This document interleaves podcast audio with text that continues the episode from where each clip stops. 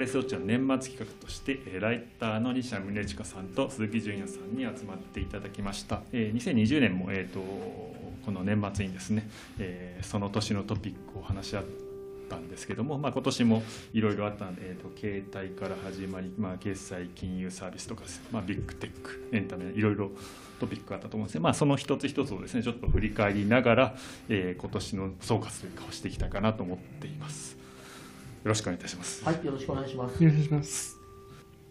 まずまあ今年のトピック、まあ、去年一番大きかったのがまあ携帯料金の話、まあ、アハモが出てまあ二重義務化で横並びですみたいな話をしてたんですけど今年もまあ最初はねあの横並びの携帯プラン、えー、出たと思うんですけども、えー、今年末になって振り返ってみるとアハモもポボも、えー、ラインもそれぞれ全然違うサービスになって、まあ、楽天等も巻き込みつつですね、えー、結構あの料金プランに個性が出てきたと思うんですけども、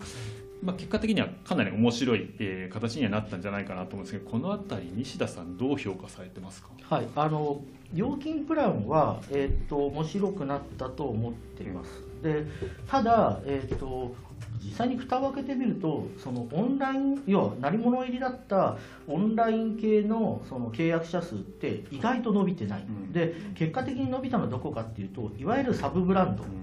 の部分なわけですよね、うん、でそれは良かったのかなと。でというのが、えっと、先日出たのかな、えっと、MM 総研が出した、えー、消費者調査12月の日本の携帯電話の消費者調査のデータだとその同じキャリアで移動した人例えば KDDI のフルプランだった人がアハモに移動するとか、はい、えもしくは UQ に移動するとかっていうパターンの人がほとんどなんですよね。その携帯電話事業者をまたいだ移動っていうのがほとんど存在しなくて、でさらにはセカンド回線要はサブ回線を持ってる人に聞くと、はい、サブ回線の利用者がその今まで MVNO が結構なシェアがあったのを、はい、MVNO がほとんどなくなぐらっと減って、はい、ほとんど楽天になったっていう、でこれは 良かったのかなと、うん、あの確かにそれぞれ料金変わってそれは面白いことになってよかったねと思うんだけれども、一方で事業者多様性っていう意味では結局厳しかったよねっていうのがこれは最初から予定予定してたっていうか、その3社にメインあのメインブランドでやりなさいみたいな話が出たところからあそれはまずいよねっていう話で我々は言ってたわけだけど、まあ、そこはその通りになったのかなという気はしてますね。鈴木さんはどうですか？結局今の話もそうなんですけど、総務省がどこにボールを置いて、はい、あのまあ動いてたかっていうのが正直言って分からない、料金避けたかっただけなのか、はい、それとも何をしたかったのかっていうところが、はい、まあ、多分定まらずで、あの料金を下げろっていう多分題目があったので、下がりました、でもその先をどうするって多分プランがなかったので、今後、例えば5年、10年見たときに、インフラ整備がどうする、あとはそのブランドレスになんか多様性どうするっていう部分がまあ考えられずにちょっと放置されてるのかなっていう。そうなんですでさらに言えばその料金プランがあとこれバリエーションが結果的に出てきたのもその下げろって言って下げた直後っていうのはみんな料金プランに横並びだったわけですよ。で横並びになったんだけどその後に、えーと、結局そのオンラインプランで2980円だけあってもこれはしょうがないねって各社が分かってきたので、サブブランドも含めて全体のその、なんていうかこう構成っていうのを変え始めたので、それぞれの会社の事情によって変わったんだと思うんですね。でだとするならばこれは総務省の指導によって変わったのかというとそうでもないなと。でただそのもちろん下げ下がったってことは国民にとってはプラスなのでそれは否定するべきじゃないと思うんですけどじゃあ今度次に例えば携帯電話の本体の価格がえーと、高い端末がさらに売れなくなってるっていう状況。要は2万円の端末しか売れなくなってるんですよね。うんはい、というところを考えるとそれは全体体力としてどうなのかなと日本という国の気はしますよね。だって世の中にはその私たちみたいに私たちって言っちゃうと問題ありますけど その要は24万円のスマホをえいやって買っちゃう人ばっかりじゃないわけですよ、はい。まあそうですね、通常、まあ、ここにパカパカするやつ置いてありますよね。24万円の。でそういう人じゃないとするじゃないとするならば確かに iPhone も高いけど割引とかが、まあ、昔ほどが驚愕じゃなくても多少あればもうちょっとみんないろんな端末 5G 含めて買ったはずなのにギリギリの要は端末しかそのマスでは売れなくなっちゃったっていうのはそれはどうなのかなっていう、うん。でそれもやっぱり総務省がその公正競争とは言ったんだけど、はい公正競争の結果どうしたいのかっていうプランがなかったっていう部分もあるんだと思うんですね。以前だとねあの MVNO とか、まあ、基本的には新規参入を促すっていうような競争政策として位置づけられてた、その部分が多分、えーなくなったというかあのまあもともと強い3キャリアプラス資本力がある会社、まあ、楽天とかですね、にこう巻き取るようなそこを強く指導したおかげでそ,、えーその人たちが強くなるというか、うん。えーさらにパワーを持つような施策になっていたみたいなというところはありますね。さらに言うとね、大手が体力を削られるだけの結果になってしまったっていう、まあ、例えばドコモの例ですと、まあ、刃物の流出が思った以上に多かったので、まあ、はい利益が逆に削られたっていう市場があって、うん。まあ、インフラ整備とかに逆に今後、はい。影響が出るんじゃないのっていう話がはい。当然出てきますし、うんまあ、そういうところをね、あの鑑みて、まあ、全体どうだったのかなっていう。同じ結局携帯電話事業者の中で高いプランから安いプランにみんな移ったということは単純に利益が減っただけなんですよね。はいでそれはどうなのだっていう話はあったりするの？と。はい、ね短期的にね国民はもちろんまあうん嬉しい、下がって嬉しいっていう人はまあ相当数いて、まあ、そういうそこが狙いであればいいんだけども、うん。じゃあここがこれがあの数年経った時にインフラに効いてくるかっていうのはまだ逆に言うと結果は見えていないというか、えー。そうなんですよ。その通信負担を下げるっていうあの政策であるならば、はい。携帯電話の料金を携帯電話事業者に下げさせる以外の方法例えば、えっと税的な割引をつけるとか、い。控除をつけるとかでうんいくらでもやりようはあったはずなのではい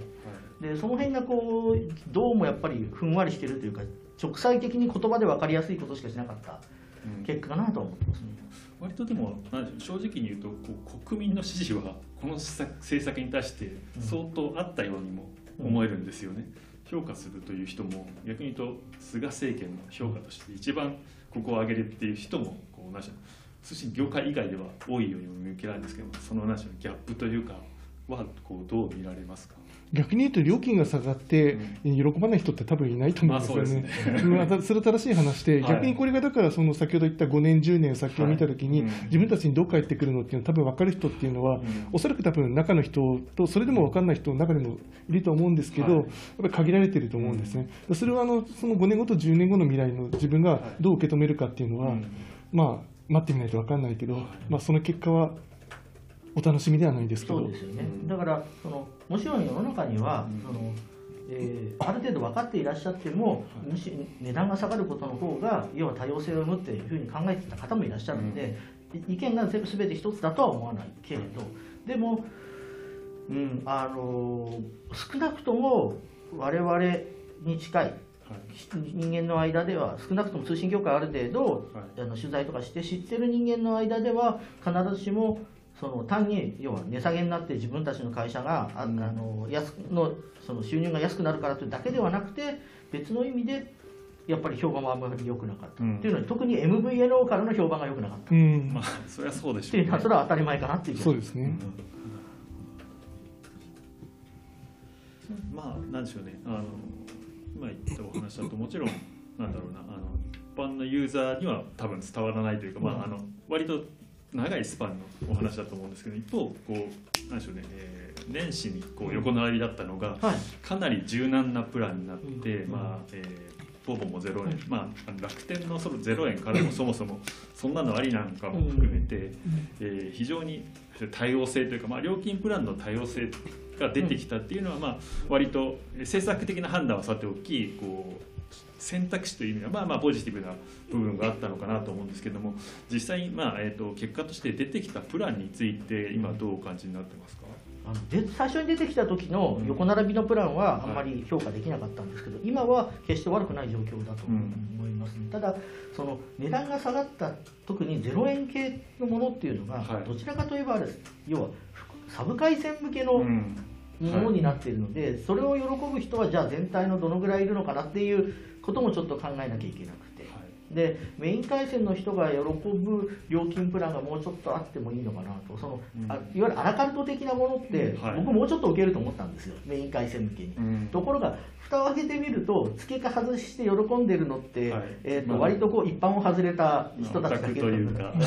ばっかりだったので、はい。その辺やっぱりほ普通の人は面倒くささの方がうん先に立ってるのかなっていう印象はありますね。はい結局だからユーザー数をどこに見るかっていうところで、はい。我々はそのまあサブブランドではい。いろいろプランが選べて楽に流したで楽しくなりましたっていうことがあっても、え例えばあの世間一般で広く、いわゆるだから携帯機内のショップに行って、はい。長くずっと、ね、時間の番号表取ってであのサポートを受けてっていう人たちっていうのは、まあ、全部あ至れり尽くしやってもらえる方が当然嬉しいと思うので、だからそういう人たちにとってだから今回のプランってどういう効果があったんだろうっていう、はい。で逆にあの下手にサブブランドを移ったりすると思ったようにサポートを受けられずに当然お怒りになられる方も当然いるだろうし、だからそのあたりにやっぱりギャップっていうのは当然あるのかなっていう。そうですねまさにこの UQ と Y モバが伸びたっていうところがそこのまあギャップというか、まあ、あの実際にやった結果として、まあまあ、フルサポートに近いものを望まれる方が相当数というか、まあ、かなり多いとマジョリティである、まあ、やっぱりそういうことだと思いますね。で、NTT ドコモがその構造的にサブブランドを作れなかったわけですよね。で、結果的に今はその MVNO を自分たちのショップで売るっていうやり方にして、そのサブブランドを作ることができてでできるようになってきたわけですけど、そうすると結局はアハモに行くか、他社に行くかしかなかったので、うん一番かわいそうだったっちゃかわいそうだった気がします。うなんだろう楽天モバイルっていう存在も結構まあ面白いというかあのあると思うんですよね。あのすごいまあ、えー投資も頑張ってしていてまあちょっと問題も起こしつつもと思うんですけどまああのポポとかも明らかにこう楽天をベンチマークしたえー2.0になったりとかしてたりするんですけど楽天モバイルの存在って今どうお感じになってますか？うん難しいんですけどね、やっぱりただあの街中歩いてると、はい。楽天ショップとか、まあ、そことこう増えてきましたっていうのがあって、やっぱり見て聞いてると、楽天結構気にして、ブランドをやっぱり把握している方がいらっしゃって、特に若い層とかはやっぱり人気なのかなって。意外と見てると、そういう印象がありました。で、あとはその、まあ、中間層ですね。で、はい我々の多分、あの、コア層の30、40とかっていうのも、多分注目してて、意外とだからコアに刺さっあの、ブブランドとして認知されてるっていう意味で、うん刺さってるのかなっていう思います。だから実際ビジネスとしてはまだこれからだとは思うんですけど、はいそういう意味の,、まあ、あの最初のブランディングとしてはある意味成功してるのかなっていう。だからそのやっぱり商売としてはおそらく三木谷さんはもうちょっとうまいと思ったんだと思うんですよ短期的に、うん。でそれがやっぱり多くの人が思ってた通り短期的にはうまくないっていはい。うことが今見えてきたっていう話だと思うんですね、でもまあなんだかんだ言ってあの会社は耐えると思うのではい。耐えてくれれば、えっと、今のブランディングを維持できるかなと。でそうすると極ある意味極端に安い1キャリアっていうその3社とは違う位置づけを作れるのでそれはそれでいいことだろうなと思います。ある意味で後ろがない状態で、で今あの、グループのリソースを、ね、あの携帯の方にだいぶ寄ってきているので、まあ、だから頑張って、彼らはなんとか生きていくんじゃないかなっていう。あのそれって結局ソフトバンクが通った道そのものなので、うん。ソフトバンクが携帯電話事業にあのボダフォン買って参入してあの景気のいいことを言ってたんだけど結局はリソースをガンガンつぎ込んで要は彼らの営業力を全面的に生かしてなんとかやってしかもその、まあ、孫さんのやり方で国をバンバン叩いて要は条件を変えていかないと、まあ、会社としてという携帯電話事業者として上の2社と戦える状況にはならなかったわけですよね。で今楽天はまさにそのフェーズに入っていてでそれをじゃあここからどうするのかなと本当は周波数もう一個欲しいんだろうなっていう気がしますけど、うんとはあれですかね、この政策の影響を一番受けたっていう意味で、あの MVNO ですね、うんがあると思うんですこの彼らはどうすれば、今後どうしていけばいいんですか？世界的に見ても MVNO 辛いのは辛いんですよね、うん。どこも。はい、だから本当は MVNO って安いだけのプランじゃなくて、はい例えば、まあまあ、これうまくいかなかったんで例として出すのはどうかと思うんですけど昔ノキアがやってた、うん。そのハイブランド層向けの,、はい。あのコンシェルジュ付きの携帯電話サービスのバーチみたいなああのやつをやるために使うとか、はい。もしくは例えばクレジットカードのその利用者向けにだいわゆるプレミアムクレ例えばゴールドとかプレシャとかブラックの人向けに自分たちが携帯電話事業をやるとかそういうそのサービスとくっついてる携帯電話のそのなんだろう役割とは違うところから生まれてきたサービスができるのが本当は理想なんですよね。でそうしないと価格競争になっちゃうので。うん。でもそういう流れには世界的になってないので。大体出てきては潰れるというパターンであって、まあ、例えばあの韓国でいうとサムスンとかナイトメーカーが自分の端末売るためにあの回線付きで売るっていうパターンをやってたのと、あとそのアメリカだとバージンモバイルっていう、まあ、バージンっていうメディアがやりましたっていう、ではそういうあのやつがいろいろ出てきたんですけど、結局、最後はあの価格競争になってで飲み込まれて、終了して終わりっていうパターンがほぼだからそうすると多様性があるのがベストなんだけど結局価格なのかっていうオチには今なってはいるんですよ。でその流れから言うと日本の状況はさらに辛いっていうのがあると思います。総じて辛い。総じて辛い。一方まあただねあの他のまあメインのドコモ等のキャリアもあの決して安泰ではないというか、まあ、利益を削られる政策施策になって、まあ、それに応じてまあ値下げをしているわけでえそこに対してまあ新たな収益先をこうあの目指していこうみたいな動きって当然あったりすると思うんですが、はい。まああのなんでしょうね。ドコモだもまあ決済系だとまあこのキャリアはドコモです。ドコモって、えー、とどの会社もですね。あの、まあ、ペイメントをやったり、えーとあるいは、ね、ライフ系のサービスをやったり保険に手出してみたりあと一番今金融ですかね。すごく手広くしていると思うんですけども携帯キャリアのこうした動きって、えー、と西田さん的にはどう見えていますか？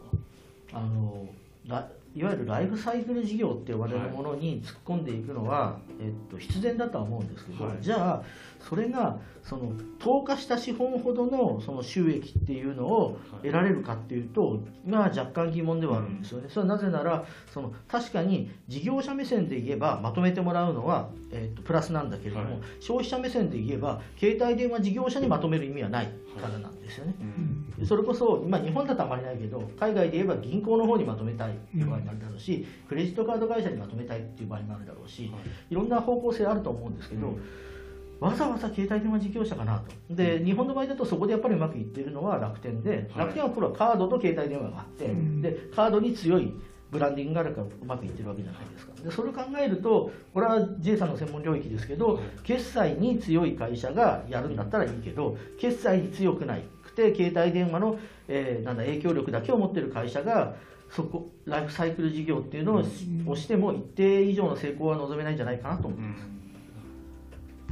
まあ、一そうですね。一種のやっぱり囲い込みっていうのはあると思うんですけど、はい。え一方で言われるようにその抱え込んであの要はサービスを使えば使うほど有利になるっていうけど、まあ、実際例えばあの、まあ、あの名前具体的に出しちゃうと KDDI とかの au のブランドとかありますけど、それ全部使って要はこんなに、ね、うちはあの同時に使いたくないよっていう話も当然あって、だからまあそのなんてなんていう使う側もあのなんて投資に対するリターンがあるのかっていう話もあるんですよね。だそうするとだからやっぱりあの戦略がどこまであの、まあ、プラスに働くかってなかなか難しいところかなっていう。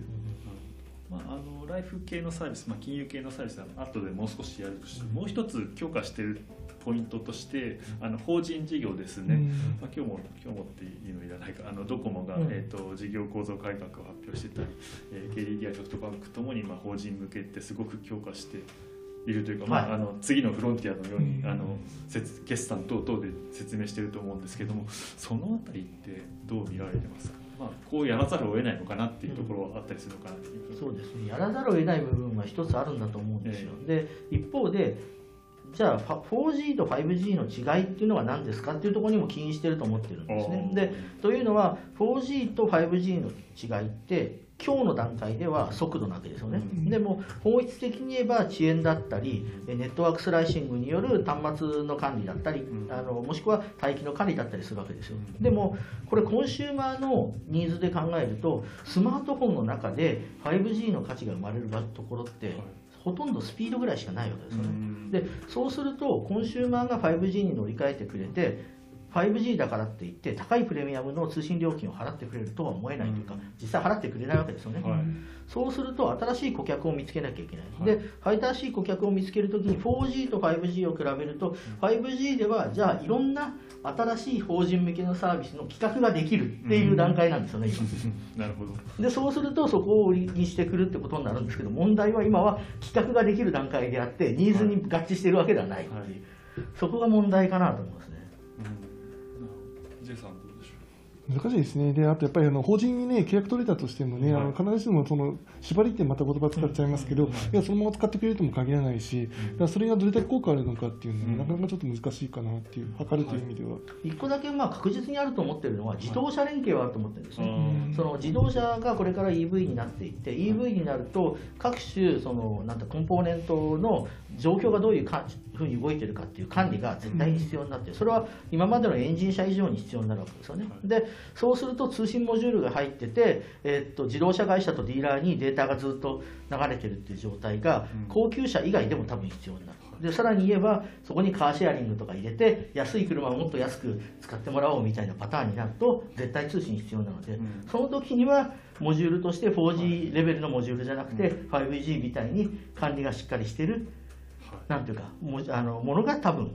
必要かなっていう感じ。あです。ちょっとあのただそれが同じ回線であるかっていうのがあって、まあ、例えばあの eSIM とかの取材一時期してたんですけど、なんで eSIM かっていうと契約がやっぱりあの何年単位かなんかに見直しがかかるので、うん。やっぱりそれで結構切り替わるっていう話がだからあの SIM 差し替えだと全部あのモジュールのあれに交換になっちゃうんですけどそれはあのなんていうんだろうあの eSIM 単位だとまあオンラインっていうかあのであのプロキュアメントかあのができるのでそれであのまあ全部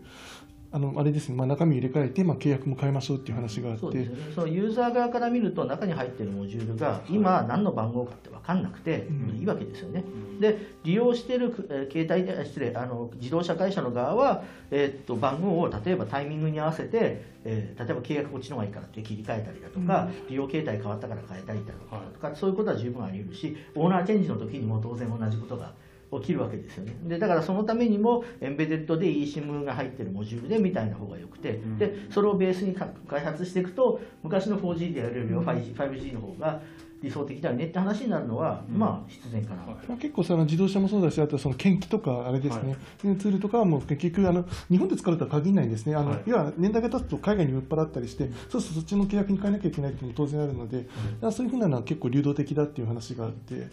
まあ、それだからオンラインプロビジョニングでも書き換えれば、あの要は手間かからないっていう。そう。今は特に研機はあのどんなそのレロローレベルなものでもその稼働管理をきちんとしなきゃいけないって話になってて、はい。それっていうのはそれはは防犯っていう意味と,、えっとほとんどがリースなので、はい。この2点で稼働管理をしなきゃいけないっていうところがあるのでそこには絶対モジュールがいるって話になってるんですよね。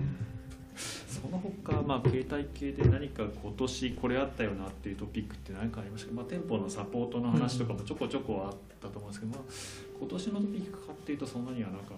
あとはまあシステムダウンの話とかああそうですね。システムダウンが結構相次いだっていうのは。しかも割とポカミスでね、あのうん。ドコモさんのやって、あのはい。テストメールを発信しちゃって、テストですテストです問題ですね。あのなんでしょうねこの間の大きな障害も IoT 向けのなんとか、はいその話でしたっけ、あの IoT 向けにこの範囲でいけるだろうって言ってバンってやってみたらそそ事前の想定と間違ってて全然うまくいかなかったので影響範囲を止めようと思ったら逆に影響範囲が大きくなっちゃったっていう、なんでしょうあのこのねあの、新プランとかで、ね、収益を削ったのと直接の影響はないん。だろうけれども、どうしてもそういうのとこう紐付けて考えたくなってしまうこうなんでしょうね欲求というか。まなんかこう。あそれはやっぱり消費者としてははい。当然の感想だと思いますよね。うん。ないのは分かるんですけどっていうのはちょっとね、ねただありえない、ね、ミスがあって従来だったらあんまり考えられなかったよね、うん。僕はミスでしかもうん。ちょっとしたことで服装してしまって、うん。数時間ダウンとかって平気で出てきてるので、そうなんですよね。うん。だから他社も要はあれに対して明日は我が身だって言ってるっていうことは、うん。みんな同じような割とギリギリな危ないところにいるっていうことなので、ね。だからそういう意味では影響したのかしないのかっていうと、うん。心理的にはしてるのかもなっていう気にはなりますよね。やっぱりどっかでコスト削るっていうとね、うん。そこら辺の、まあ、メンテ含めたコストになってくるので、そういうところで多分みんなギリギリの橋を今渡ってるんだろうなっていう。そういうのも今後も少しそういう問題は出てくる可能性はないとは言えないうん、まあ多分絶対ある話だとは思うんですよね。じゃあまあ通信機はこのぐらいにしてちょっと、はいえー次 J さんのあーメインともいえる決済周りのトピックにでも行きましょうか。えーまあ、この辺だと、まあ、さっきもちょっとお話に出た、まあ、経済圏の戦いっていうのが、まあまあ、本格的なところになってきたなというのが一つですが、まあ、楽天がすごい強いなっていうのが、まあ、僕として一つの印象とあるのがとあともう一つが、まあ、ペイペイの、えーなんですか手数料有料化かが結構大きなトピックだったかなと思うんですけども J さん的に今年振り返って何かこうな象徴するような出来事とかって何かありますでしょそうですね、今の話で言うと、まあ、2点あって、1つはあのカードの話ですよね、はい。やっぱり LINE が LINEPay はあの結局、今、ZHD の中に入ってますので、で何だったかっていうと、まあ、あの LINE 自体、あの LINEPay 自体は PayPay に吸収されましたので、あのそのあのなんていうのそのアクアイリングっていう話で,、であのそれ以外の部分の払いっていう部分はどうなったかでウォレットの機能は、あのカードの方に集約して結局今カードのビジネスになっているので、彼らとしてはまあ結局カードビジネスになったんだねっていう。で結局 PayPay もまあこれもともとヤフーカードですけど PayPay カードって出しましたっていうことで、まあ、自社カードに言うと結局これはあの KDDI もあの先ほどのキャリアの言うと KDDI もあとドコモもそうだしみんなカードを持っていて、まあ、カードを軸にやってて、まあ、今のビジネスはやっぱりみんなカードを基準に結構作られているんだなっていう、まあ、それが分かったっていうのが一つ。もう一個はそのあれですね、まあ、決済の話でいうと、まあ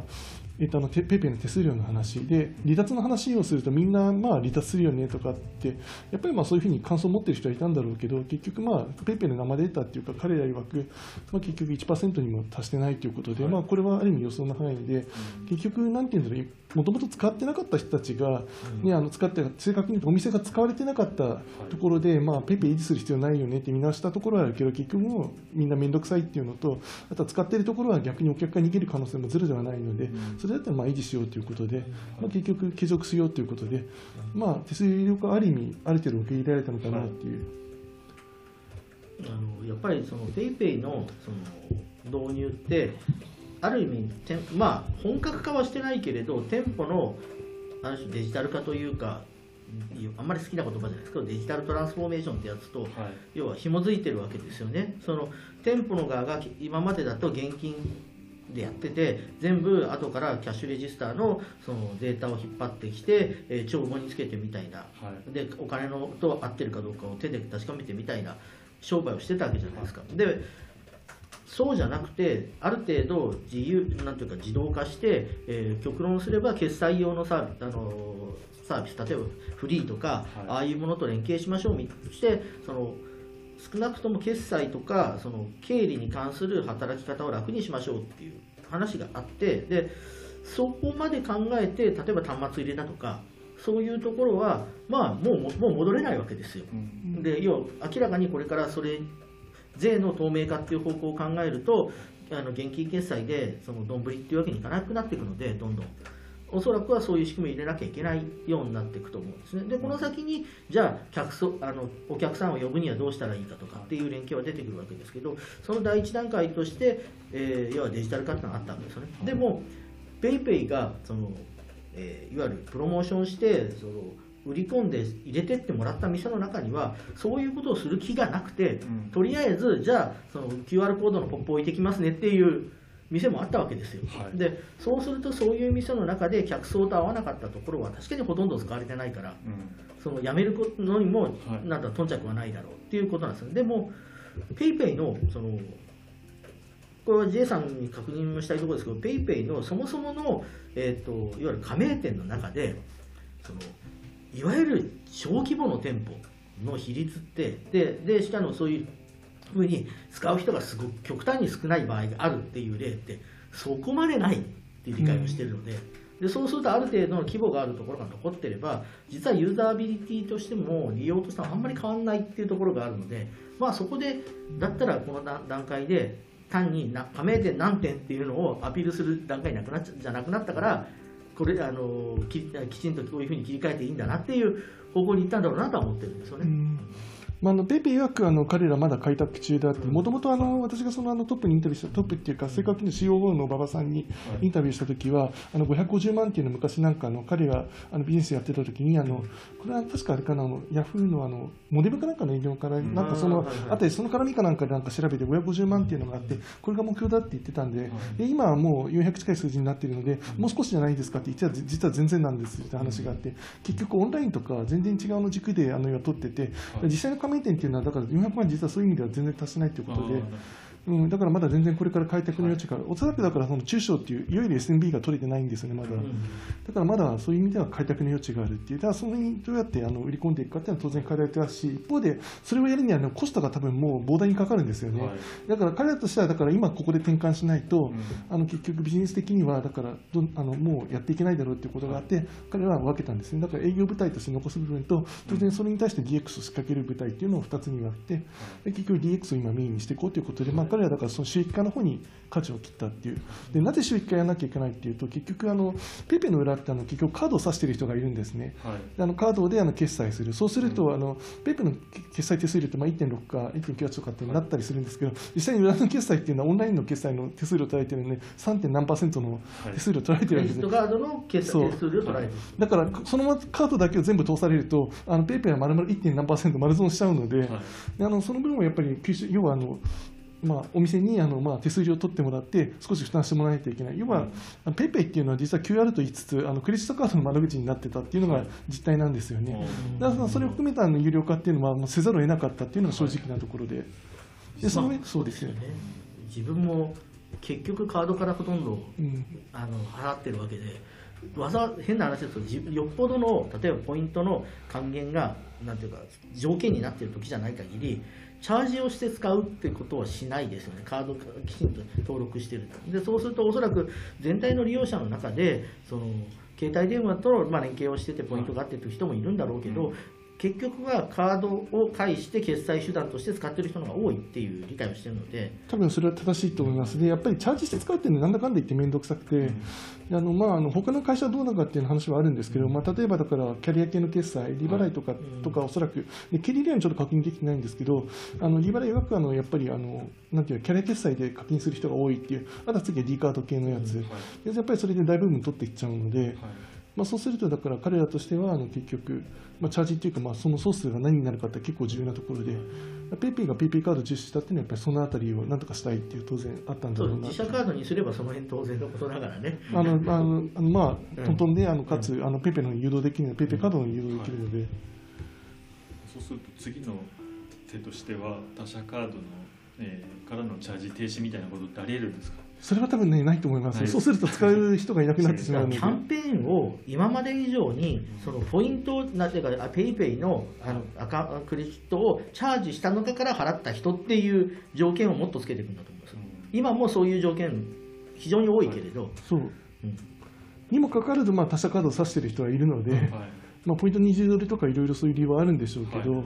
まあ、そのそういう理由があって、まあ、結局、まだ使う人は継続して使うんだろうなっていう。こうあのまあ、ちょっと今、ペイペイの話がかなり多くなってしまったんですけど、一方、こうなんしょうね、経済圏ごとの特徴みたいなのもそこそこ出てきたのかな、まあ、経済圏、ペイメントっていうんですかね、まあ、AIM も結構、ポンタ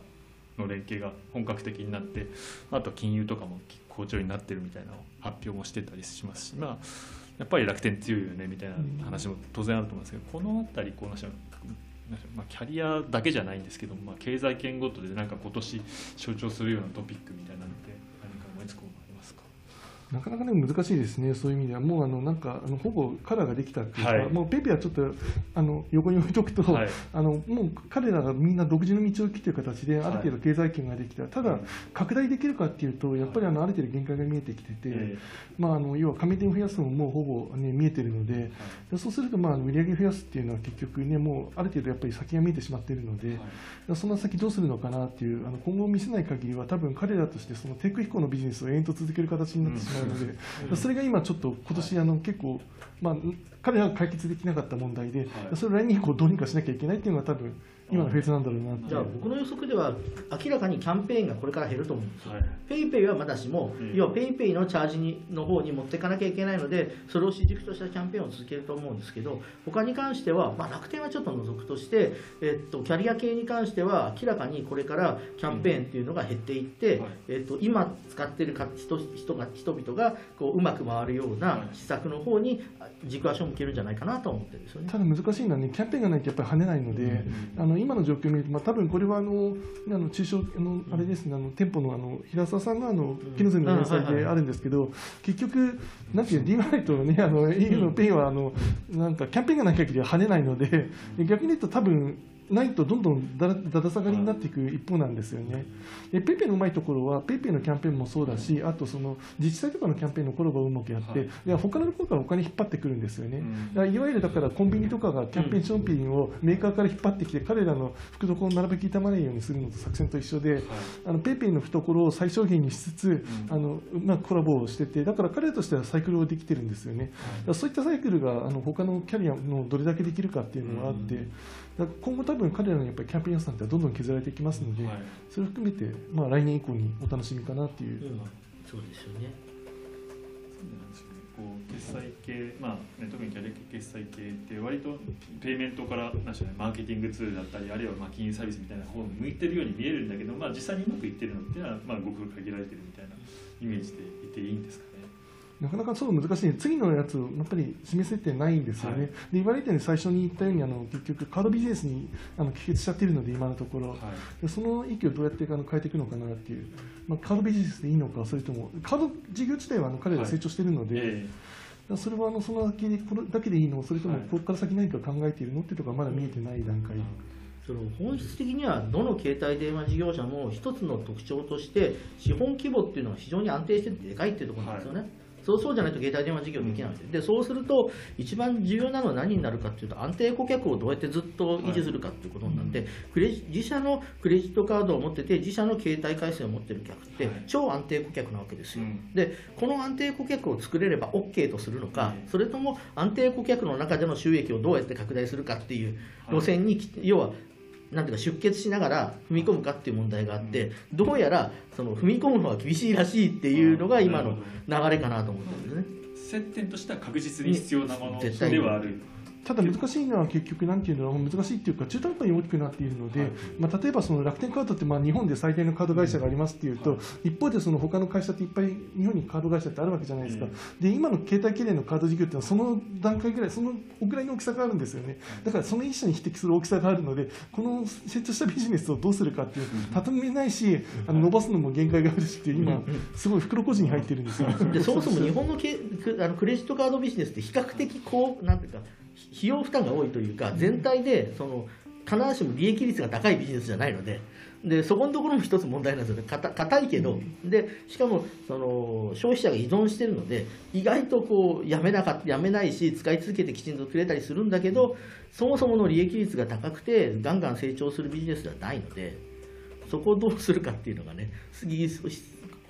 そもそもの根本的な問題にはなりますよね。まあ、手数料の話に帰結するんですけど、結局、なんで手数料下げられないかっていうと、カード会社の利幅が薄いから下げられないっていう、うんあのそこになるんですけど、まあ、結局、今、その状態にやっぱり袋小路なんだろうなっていう。もうそこは要は携帯あのクレジットカードっていう仕組みとけ要は銀行っていう仕組みが日本ではねあの海外とかと違うので,、うんであとその特にアメリカの場合だとほとんどお金の行き行き来がリボになっちゃいますけど、うん。そういう構造は日本では取れないから収益を上げる方法がないっていうのがあの割と厳しいかなとは思いますよね。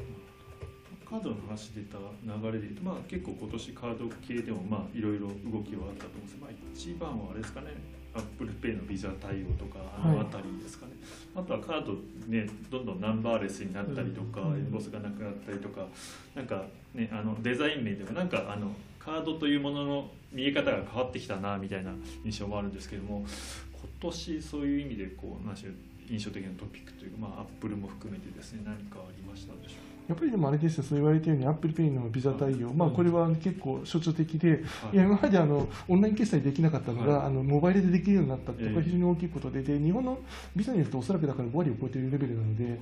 やっぱりこれがあのオンラインの世界に入ってくるのは非常に大きいかなっていう、でもう一個はあのその、あれですね、コンタクトレスですね、ナンバーレスもそうなんですけど、やっぱりコンタクトレス、ビザは必ず入ってますし、で今年のサイレントピックはやっぱり JCB が、はい。あのうんコンタクトレスカード出したっていう、とうとう、はい。彼らやるやるって言って、延々とやらなかったやつをようやく。JCB のタッチ決済っていう名前決済っていうのがようやく出てきて、しかもちゃんと動くようになったっていう報告まで入って、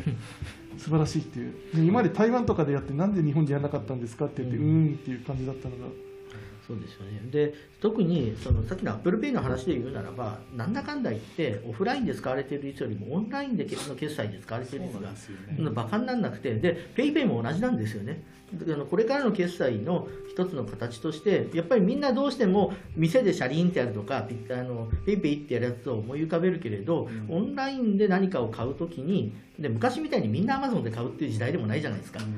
そうするといろそれぞれのショップに対してペイメントとして、えー、と ApplePay でもいいし、はいその PayPay でもいいしそういうあのそれなりにその人が日常使ってるあのペイメントが使われていくっていうのがポイントででそれを考えると日本の中でビザプラス ApplePay っていうのが抜けてたのは確かにこれは辛かったので。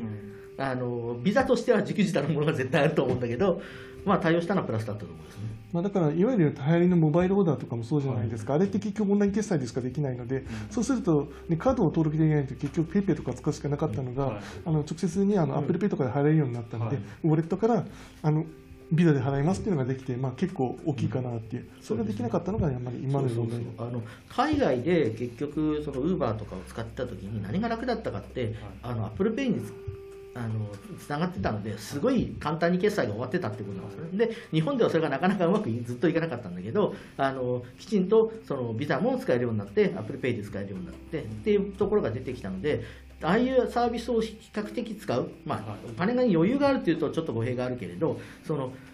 10分間の余裕をお金で買う気持ちがある人にとっては、ああいうペイメントサービスがあるっていうのは、明らかにプラスになってて、でそれによって利用っていうのは確実に促進されているので、そこは大きいと思いますね。僕もそういう意味ではこう、ね、あのやっぱりどうしてもかざして使えるうん、iPhone でかざして使えるっていうところにばっかり注目してた実際に使うのってめちゃくちゃオンラインが多いそうなんですよ、あの僕もビザのやつってあのオンラインでしか使ったことがなくて実際にこうやって車輪でやったのって最初のテストぐらいなんですよね逆に言うとこれ今となっては、まあ、まだ数ヶ月ですけどもなんでこんなんできなかったんだよみたいな気もするぐらい当たり前にもうなっているのかなっていう気がするんですよね。なぜなんなかったのかまあ置いときましょうか。まあすごい長いストーリーがあるけど、それは連載を見てください。連載の方。ジェイさんの連載を読んでいただくのがくださいということでいいですかね。あとはまあ決済とかカード周りちょこちょこいろいろあったかなという気もしますが。 Suica の苦境という、ね、連載記事もあったり、まあ、交通系にビザのタッチ決済みたいな話も結構出てきましたけどどうしましょうちょっと交通系の話もしてみましょうそうです、まあ、人流が変わったっていう話ですよね、うん、結局オートチャージで機会を失ったっていうのと、うん、まあ、あの他の決済手段が増えてきたので、必ずしもあの Suica の優位性が、ね、あのなああったわけではないということで、はい、まあ、そのあたりが少し変化したのかなっていう、うん、ただ交通系が全く使われてないっていうとそういうわけではなくて、はいまあ、それも含めて、まあ、今後、例えば人の人流が復活してくると、また Suica 使える機会が当然増えてきますので、うん、それと合わせて、まあ、あの要は新しく増えたコンタクトです、あのそのビザとかのタッチを含めて、どこで、まあ、あの変わってくるのかなっていう、うん、あとは現金がどれだけ減るかですね、もう純粋に本当にキャッシュレスな話になってきて。だそこがそのある意味、これ2020年からの話になりますけど、その要は、えー、っといろんなキャンペーンだとかもしくはその、えーと、コロナ禍のその補填だとかっていうことで、えポイントが落ちてくるとかマイナンバーキャあのあのカードのキャンペーンだとかがあってなんだかんだ言ってその再びその要はキャッシュレス決済を使うっていうモチベーション、はい、要は金が配庫に入ってるから具体的にそれを使うっていうモチベーションが増えた2年ではあったと思うんですよ、うん、で今年も完全にそうでで来年に関してもそれが続くわけじゃないですか、うん、でそれはおそらく現金を使わないっていう経なん経験をどんどん増やしていって日本がキャッシュレス化していくことのブースターにはなりますよね。ですかね、まあ、ちょっと J さんのお話だと、まあ、今年割とカードの逆襲というか、まあ、カードがかなり盛り返してきたような印象もあるんですけど一方で何でしょう最近の後払い系 BNPL みたいなと呼ばれるようなサービスだとカードから奪ってるみたいな話も特に海外の若年層はそういう後払いサービスをこうなんでしょうね使っているというか浸透してきて、まあ、日本でもあのいくつかあのそういうサービスが出てきていると思うんですけどその辺りの動きって今どう見てますか？あのそうですね、あの先ほどの西田さんの話にあって、ね、やっぱりカードのビジネス構造が違うで、海外にやっぱりあのカードってあの、クレジットカード、まあ、そもそも余震枠がないって、あとはリボが基本で、まあ、基本的に手数料を取られますというのがあって、まあ、そういうのを嫌わそう、あとその余震が与えられないそうに、あまあ、すごいあの刺さったのかなっていう、で実際、成長率、もともと小さくて、はい、全体のポストに確か自分が計算したときって、まだあの進んでるっていう、例えばオーストラリアとかアメリカとかでまだ1%とか2%いってないぐらいなんですよ。ね、まあ、全体だからキャッシュレスの比率が彼ら、あの多分40、50だと考えると、まあ、全然、まあ、数としてもカードの方が圧倒的にまだ大きい。角っていうのはデビットとかも含むんですけど、うんそれを考えるとまだ急成長中ではあるけどまだポジションとしては小さい、はい、おそらくでも日本は小さいしであのもう一個の日本ってあの通販の文化があるじゃないですか、はい、で通販でどうやって決済するのっていうと、まあ、例えばその旅費とかいろいろあったりするんですか、はい、あとコンビニの請求書払いとか、でそういうのをやっぱり取り込んでいくのが多分 BNPL でいわゆるあれも BNPL なんですよね、マイナーペイレーターで要はその場で買って商品届くけど支払い後で、要は平たく後払いってですもんね。そうなんですね。だからまあそれを言い方変えただけっていうのが正確なのかなってそもそもも所習慣が違いますので、はい。逆に言うとストライプっていう会社がありますけどね、彼らはあのオンラインの決済を提供する会社なんですが、なぜかそのコンビニ決済と銀行振込、あのまあ採用してあの、まあ、実装していくんですね、あの今年末から、今年末から。でそれっていうのは結局 BNPL、まあ、日本の BNPL に対応したって、まあ、ローカル決済に対応しないと、うん。現地の諸習慣に対応しないとできないということで、ワールドワイドの会社もそういうところに目をつけて、まあ、あの例えばペイディ買収の、ね、あのペイパルの話もありますけど、まあ、そういったものがどんどん出てきたっていうのは、まあ、多分その大きな会社で、ワールドワイドの大きな会社であっても、そのローカルのやっぱり決済手段を取り込んでいかないと、まあビジネスが拡大できないよっていう段階になって、まあ、BNPL はその延長にあるものかなってい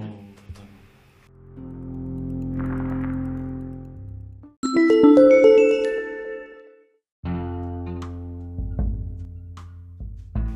次のトピックとしては、まああのまあ、GAFA というかビッグテックというかなんて言うんでしょうね。OTT、まあ、いろんないわゆる、えーまあ、Google、Amazon、Apple、Facebook 等々 MS かマイクロソフト等々、まあ、結構今年あのトピックはいろいろあってまあいろいろありすぎてあんまり思い出せないんですけど、えーまあなんでしょうね。まず突然 Facebook がメタになりました。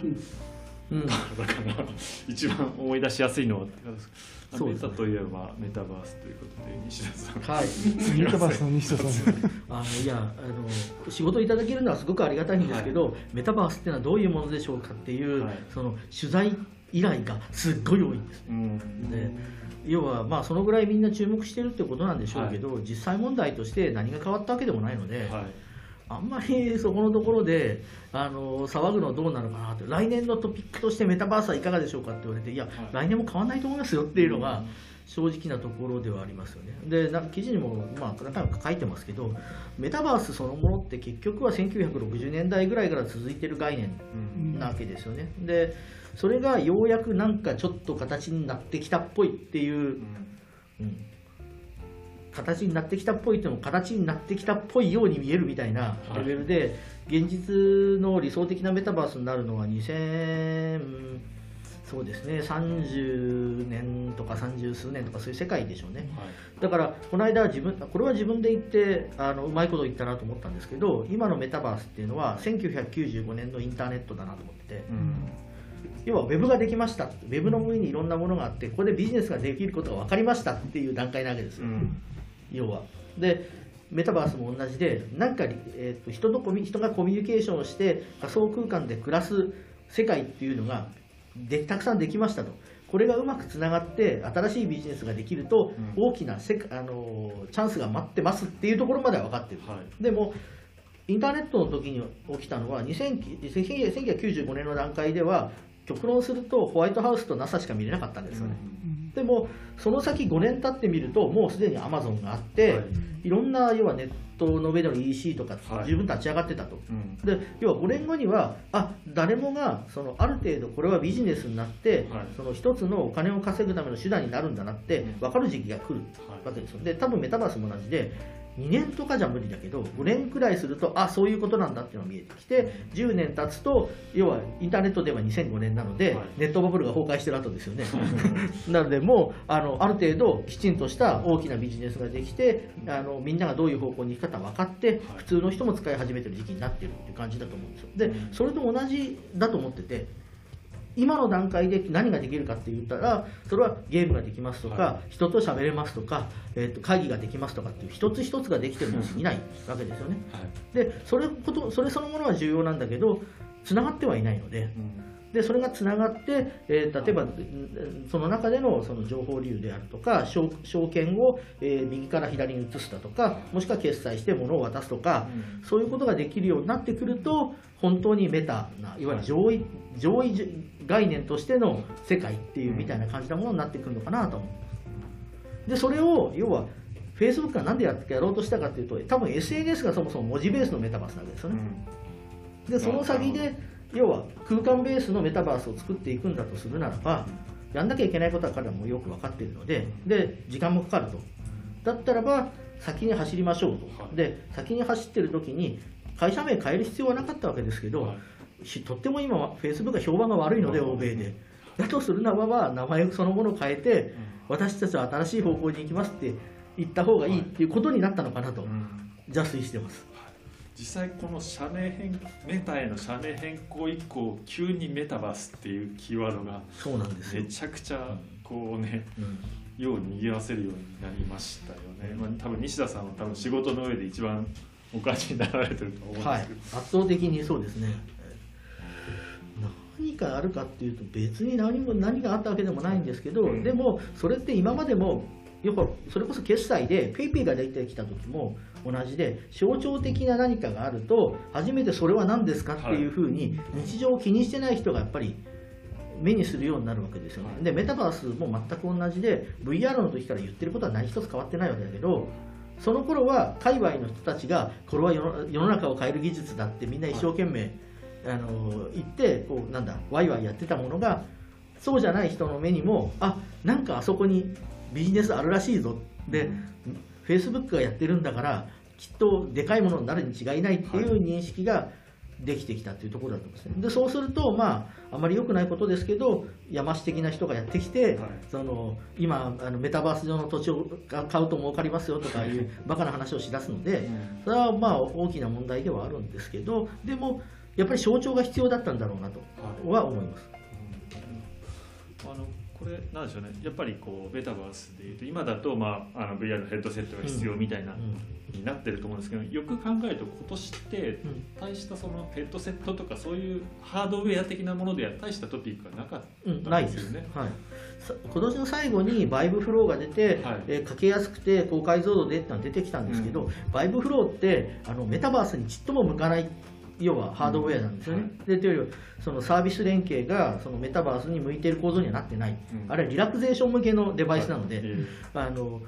ああいうものが出てくればメタバースがもっと快適になるだろうっていうのは分かってるけど、ええ VIVE Flow を買ってもメタバースはなにはならないっていうのが、まあ問題で。でそういう意味で言うと今年ハードウェア何もないんですよ、はい。で来年もあるかって言われると、うん。おそらく次世代プレイステーション VR があるかなっていあうーことぐらいですよね。でえっと Oculus Oculus じゃないや。 Meta Quest のはい。次のやつっていうのは、来年詳細を発表なのでおそらく発売は再来年かなっていう感じですよね、なんでしょうこのあのメタバースの盛り上がりに対して、うんうん。なんでしょう。この、ね、数年来ってやっぱりこう、ハードが出るハードがある意味この告知のドライバーみたいになって、はい。あのね2になったからこれができるみたいな、あの触れ込みというかなんかそういう認知をされてきたかなと思うんですけどもうそこから独り立ちしたような印象もちょっと僕にあるんですけど。も。これ難しいですねあのおそらく話題としては独り立ちしてるんだと思うんですよ、うん。でもハードウェアいわゆると特にその二次元の画面を見てメタバースを使うものじゃなくてその 3D のグラスをかけて、えっと、空間としてメタバースを使うものを想定するならばやっぱりデバイスが進化しないとはいダメで、今のクエスト2をかけてる限りにおいては、確かにやってることは面白いけどこれ重くて辛いっていう話になっちゃうんですよね、はい。なのでハードウェアがその鶏卵では、はい。要は先だっていうことは、おそらく変わらないんですよ。それははい。PC とインターネットの時に PC と回線とサービスとどっちが先かって言ったらやっぱり PC と回線が先だったように、はい。えっとデバイスが先であるということは変わらないと思うんですね、なのでそういう意味も含めて本当に変化が見えてくるのって2年後とかかなとは思ってるんですけどでもその逆に言うとどういうサービスを作ればいいかとかっていう企業的な目線で言うならばハードなくてもまあ構想は考えられるし、はい。どこに投資するかって話はできるので、今はそのフェーズだからこう切り離されてるのかなっていう気がします。まあ、なんかこう社名変更が、ね、メタになったせいですごくもう メタバースがフェイスブックのフェイスブックじゃ、えー Meta のものみたいなこう捉え方もされてるような気がするんですけど全然そんなことはないというか、まあ、いろんなアプローチが今なんでしょう例えばマイクロソフトとかもあるし、ですね、はい。でそのあたりって、まあなんでしょうね、大手のこうビッグテックと呼ばれるようなところのアプローチで今注目しさに値するようなところっていうあります。あのアップルがどうするかでしょうね、あ一つは。で、アップルが作ってるっていうのはもう公然の秘密なわけじゃないですか、AR デバイスになるのか、V 噂噂で AR デバイスになるのか、VR デバイスになるのかわからないし、それがその VR デバイスで高いものが出てくるって噂もあれば、い。や、AR デバイスで安いものがまだ2年 ,2 年後、3年後だっていう話もあって、でそれはどっちが本当かは分かんないけれど、明らかにアップルが何かやってるのは間違いなくて、明らかにアップルがやれば、それが大きな影響を与えることは間違いないわけです。どういう影響かわかんないですよ。はい。その要は例えばスマートウォッチが出てくるときにスマートウォッチが出たらアップアップルウォッチが出た瞬間にスマートウォッチはああいうものになっちゃったわけじゃないですか、はい。それまでいろんなスマートウォッチがあったのに、要はいきなりああいう形のものだからああいう使い方をするものが当たり前になっちゃったみたいにやっぱ割と力技ができる会社なので、そういう影響を与えると思います。で一方でそのメタバースにメタってついたおかげで、はい。そのそんな一般名詞つけんなよってのは本本本音なんですけど 一方で要は彼ら偉かったな偉かったっていうかさすがにそこ分かってたなと思うのは基調講演の中できちんとメタバースを構成する重要な要素はインターオペラビリティですって言ってるんですよね。でこれは今までのフェイスブックにはありえない。あ要は今までのフェイスブックは自分たちの中に囲い込むって話をするわけであって、はい。うん相互接続性がみたいなはい。話を最初に持ってくることはありえなかったんだけど、やっぱりこう、あのーそういう話っていうのがポイントになってきていて、あの仮にフェイスブックが一番大きな存在またはメタが一番大きな存在になったとしても他との相互接続性みたいなところが最初から概念として存在するっていうのは大きなところかなと。うん。まあ、大きいですよね、オキラスもね、あの Facebook ID じゃないとログインできないっていうのが大問題になりますそからう。でそれが結局将来将来的に言ったら来年にはいらなくなるって話にもなってるので、あのやっぱりそこは体制が変わってきてるなっていう気はします。あの相互接続って言ったからには、まあ、あのちゃんと取り組んでいるということがことをや見せなきゃいけない。でそそうすると今度要はあのマイクロソフトとかも俺たちずっとやってたのになって思いながら、はいあの出してくることになると思うので、うんまあ、やっぱりそこは大きな変化はあると思います。で一方でそのハードウェアドリブンって意味合いで言うと、はいああいうこう HMD みたいなものとか AR 用のグラスとかって要は台湾とか香港とか深セン行くといろんなエンジニアがいてそあの要は先進的なデバイスちょちょっとサンプルのやつを持ってきて作って要はいろんなところに売り込んだりしてたわけですよね。はでそういうものが割といろんなところで出てベンチャーとして要はできてきてその VR とか AR って呼ばれてたレベルだとリードしてたんですけど、いよいよもってハードウェアでがあるんだけどハードウェアだけではドドライブできないっていうのが明確になってきたわけですよね。はいこれってあの MP3 プレイヤーの時と同じ構造かなと思って。て MP3 プレイヤーも最初ほら20年前はあのどっかが作ったチップあのリコーかなんかのチップ使ったシンプルな MP3 プレイヤーで音楽の配信機能何それみたいなのを中国系中国系のメーカーがたくさん作って売ってたのが結局はサービスがくっついてるものしか支持されなくなったわけじゃないですか。でそれと同じことが起きる可能できてる可能性があってだからそのサービスまで考えてきちんとはい。そのなんていうかリレーションが作れる HMD とかのメーカー以外はいよいよもって残れなくなったのかなっていう気はします。そういう意味でハードウェアを手掛けている会社の方が強い強い。それは間違いない。でだからこそ Facebook の中にも、はい。あーメタの中にもハードウェアがあるし、アップルの中にもハードウェアがあるし、はい。マイクロソフトの中にもハードウェアがあるっていうことだと思ってます。ある意味どこもハードウェアを持たないとサービスがこう構築できない時代になってるみたいなところはこう間違いなくあるわけですね。それが多分スマートフォンから得た教訓なんですよ、はい、うん。まあ、アプリケーションがあってもね、見せないあのね、その見せ方がないと、結局、出口がないとはい。どうにもならないっていうのがあって、うん。ですそこは大きいのかなと思いますね。ビッグテックの構成要件みたいな感じにそう。なっている。ハードウェアの、えー、と舞台があってはい。独自にチップも作れるレベルの技術力があって、えー、とマシンラーニング、まあ、AI の、えー、と開発能力があって、はい。大規模サービスの開発能力があってっていうのがいわゆるビッグテックって呼ばれるところの、はい。要はこなんてコンポーネントになってるわけですよね。でそれは確かにどこの会社も共通してるのかな、はい。ハードウェア持ってないのってまだビッグテックに入れるには厳しいけど Facebook じゃないや失礼。ネネットフリックスとかそういうレベルの会社だけなんじゃないのかな。と。いわゆる4社はみんな持ってますしね。はい。で、マイクロソフト入れても持ってるし。まあ、アマゾンは正直言うと、どこをね、指してるのかちょっと分かりにくい部分はあるんですけど、うん。それに関して言えば、だからそのアマゾンがやってることってやっぱりちょっと他とは違ってて、はい。どちらかというと自分たちのサービスをいかに快適にするかっていう意味で、あくまで自社のハードウェア作ってるわけじゃないですか、でそういう意味で言うとものすごい先進的なことをやってるわけではないんですよね、ハードウェアとしては。はい。そのえっとアレクサっていうものは先進的なんだけどアレクサを動かすためのエコーは別に先進的じゃないみたいな、そういう世界なんだと思うんですね。で、それはやっぱりその見てるものが違う。それはすなわちハードウェアでは金が取れないって分かってるから、はい彼らは。うんハードウェアで儲ける気がさらさらないので、多分そういう考え方になってるのかなという気がします。あと一つちょっと今年トピックかなと思ったのが、まあ、半導体独自設計とかまあ、自社開発みたいなのもかなり増えてきた、まあ、どのレベルでこう設計と言ってるのか開発と言ってるのかっていうのは諸説あるみたいですけど、まあ、アップルはね多分あのちょっと次元が違うというかあの、まあ、本当に、えー、別レベルだと思うんですけど、まあ、トレンド結構トレンドなのかなっていう気もしたんですけどもいかがですか？いや多分なんですけどトレンドだと思いますよ。多分なんですけどクアルコムとかインテルとか、はい、その AMD に直接的に依存し続けると,、えーと、カスタムでは個性のあるハードウェアが作りづらいっていうことが、うん、そのなんていうか比較的規模が小さいハードウェアでも、うん、えーとみんな感じるようになってきたのかなっていう気はしますよね。でもあの乗ると結局タイムトゥーマーケットであの要はサイクルが短くなるんですよね、まあ、例えばあの QRD ってあのカルコも出してますけどあれのベースにしてやるとあの要は発表と同時に要は出荷と同時にもう製品投入できるのでそうすると中華系メーカーってあのもうほとんどチップが出荷されて同時にほぼ製品投入できるじゃないですか。ラインスピード感が出せるんですけど自社設計だとやっぱりどうしてもねあのサイクルが遅くなるので、まあ、あとはその先行して開発するしかないっていう。SOC って結局自分の好きなあの、ね、機能をどんどん IP って買ってあの積み込んでいってあのカスタマイズできるんですけどやっぱりそれってあの何年先見据えてやらなきゃいけないので結局それだけに張り合えるだけのあのやっぱり体力とかあの設計能力がないとできないので、やっぱりだから大きな会社じゃないとできない。で逆にそうじゃない会社っていうのはやっぱりそういうのに乗っかって、はい、とにかく製品を早く出してあの早く稼ぐっていう。だからビジネスモデルが多分逆なんですよね。だからその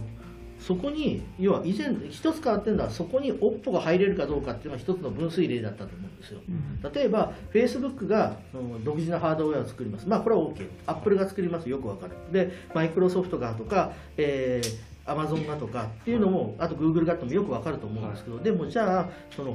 スマートフォンのメーカーとして数はそれなりに出してるけどじゃあ独自性だとかあとその、えーと長期収益性みたいなところでその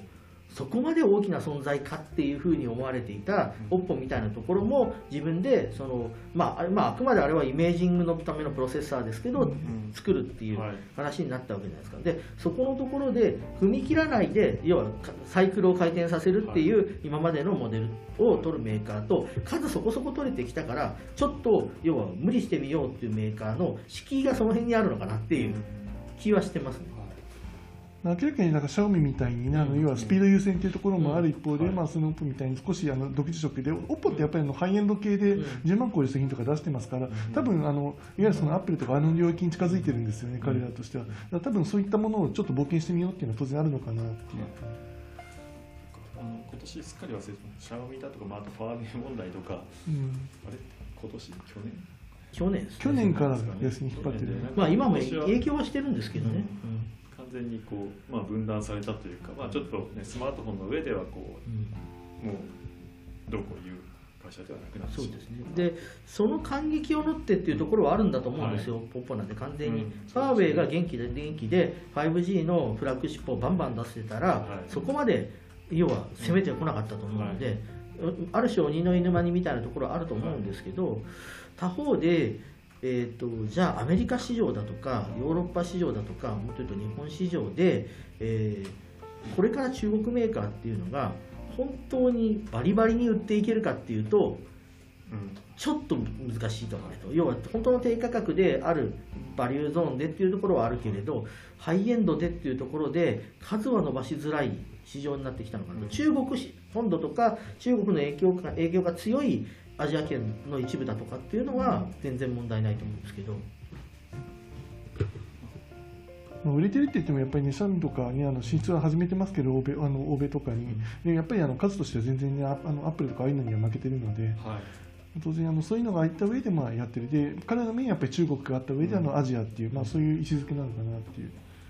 そうですよね。で日本においても例えばキャリアに本当はキャリアに売り込みたいわけですけど、はい、えっと、ちょっと前は多少目があったけれどもう今全然なくなっちゃったんですよね、うん、中国系のそのスマホメーカーがバンバン、まあ、一応 OPPO とか一番入ってますけど、はい、そのメインストリームの一番上にその中国メーカーのそのスマホが来れるかっていうとそれちょっと厳しくなっちゃったので。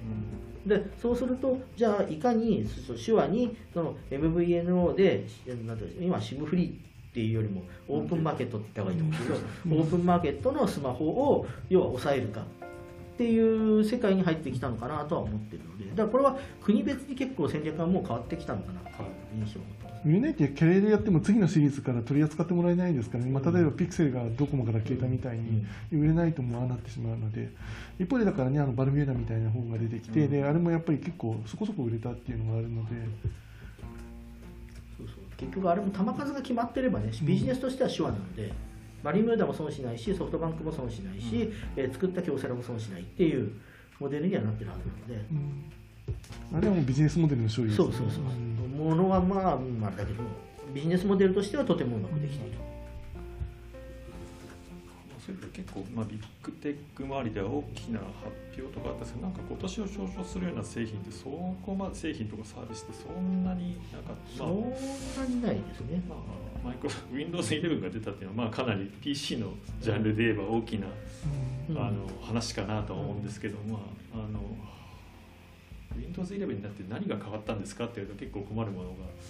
あったりはするんまあですけ UI ちょっと変わりましたっていう感じではありますよね、ど、はい。まあ、あのなんで話したんですけど、なんでセンタライあの要はセンあのセンタリングしてるんですかって言って、はい。要はあのワイドディスプレイとか、い。やっぱり、まあ、あのやっぱりモモダンな環境になってるんですよね。はい。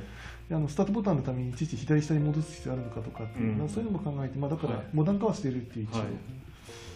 まあ、UI の面でも、まあ、今日的なアプローチは、まあ、そうですね。でだ地味なんですけど、うん。その Windows 11にでブランドの名前を変えるか変えなきゃいけなかったかどうかはともかく、はい。Windows 11の段階でやってまあうまくいってるなと思ってるのは例えばその、えーとポートリプリケーターをつけて、はい。セカンドディスプレイをつけた時に今までだと外すたんびに設定変えなきゃいけなかったのが、はいはい11だと設定を覚えてくれるとかそのあと、えーハイ PPI の高あの高解像度の環境でその要はいろんなそのアイコンだとかの表示っていうのがより安定してるとかはい。まあまさにモダン化みたいなうん。部分は多々あるわけですよ。でこれから先を考えるとゲームとかでその SS 高速な SSD が乗っかってるものを生かすために、うん。その、G、メモなんだ CPU をバイパスして GPU の上に乗ってるメモリーと SSD の間でデータをやり取りする。えー機構があったりとかまああるんですけど、でそういう全体を見てもそのなんていうか普通の conventional なビジネス PC 使っている人にはほとんど変わらないんですよね。 conventional なビジネスのノート PC 使っている人にはあんまり変化がなくて、えーっとモダンなマシンを使ってて周辺機器とかつけてたりとか、はい GPU が強いマシンを使ってたりする人ほど実は変化が生まれやすいものではあるかなとは思います。あとまあ地味なところでセキュリティ系の強化ですね、でやっぱりあの TPM2.0 必須化とか、あとはまあそのあれですね、多分今後のプルトンとかね、あの要はセキュリティチップどんどんインサイドしていくとかっていう話もあるし、まあそういうのの形では、あのなんていうんだろう、世代をあの少しずつ変えてあのモダン化していくっていうのはそのあたりかなっていう、まあ、それでも表に出てくる話ではないので、そうでまあ、やってる人間にとって嬉しいのかっていうのはまあ別だよね。うん。そうですね。本当はだからその年内にえーっと Android のアプリが使えるっていう環境が供給されてればもうちょっとうん。その違ってる感があったのかもしれないけど、まあ、あれもじっくりやってるのでまだまだですよね。うん。で仮にあったとしてもものすごい便利かっていうとそこまで便利じゃないかなとは思ってるんで。うんウィジェットちょっと載せるようなイメージですよね、そうそうそうそう。そらくは。だからむしろあの Google プレイが Google がその Windows 上に自分で実装した VM を使って Google プレイのゲームを展開するって話なんですけど、あっちの方がゲーマーにとってはインパクトは大きいかなと思い。ますね。あれ間違いなくマイクロソフトがやってるっていう計画を受けてのことですよね。後出しで、まあ、準備するとちょうどこれぐらいに出てくるかな。でマイクロソあのマイクロソフトとしては、まあ、確かにマイクロソフトスターに乗っからないのはあの腹立つけど、まあ、Windows の上で動いてくれるのであればそこまで否定するものでもないぐらいのうん。ところなのかなと思いますね。まあ、マイクロソフトはね、ストアでのマネタイズもほぼ諦めてるので、そうそう。お金取らなくなったっていうのが一番の、うん。よく言うと Windows 入完れあの全に取らなくなった。いやいや自分の決済を持ってるところからは取取らないまあ、ビッグテック絡みの最後ですね、日本のビッグテックといえば、えー、と今年3月、LINE と Z ホールディングスの統合という、やっぱりやるんですね。LINE とと Yahoo が、まあ、統合する、経営統合したという、まあ、ビッグニュースがあったんですけどもその後正直騒がれたのは あの個人情報の管理の問題ですよね、うん、まあ、中国の、えー、方からアクセスできたっていう問題があったんですけどこの統合って結局何だったんだろうねっていうのがちょっとなんか感想とか ちょっと西田さんから教えていただけますか？いかがですか？あのいや統合することによって、うん、えー、っと本当はもっと積極的な、はい、そのなんで営業展開をしたかったんだろうなと思うんですよ、はい、でも営業展開の基盤とてこになるラインっていうのがちょっとやばいぞってなっちゃったので、一、回全部精査し終わらないと、積極的なことが何もできない状態なのかなっていう理解はしてます。であの本質的な問題として彼らがやってたことが例えばその中国に情報を売ってたとかあの韓国に情報を売ってたとか、そういう話ではないので、単に何も見てなかっただけなんですよね。でそれを要は企業のそのなんガバナンスとして大きな問題があるけれど、えー、っとどうしても国と国との間でのそのなんていうか対立とか、えー、っと差別とかそういったものとちょっと紐づきすぎてる、特に LINE の問題については。あの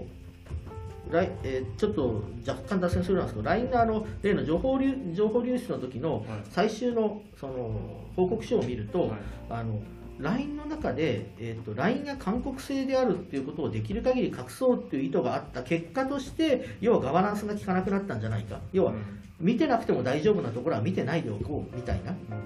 流れになったんじゃないかっていう指摘があってでそれはそうかなと思うんですね。でじゃあそれは韓国ずるいねっていう言い方もできるかもしれないけど逆に言えばそういう言い方をしないと日本市場で、うん、要はあの強いアレルギーが出るぐらいの要はかんあの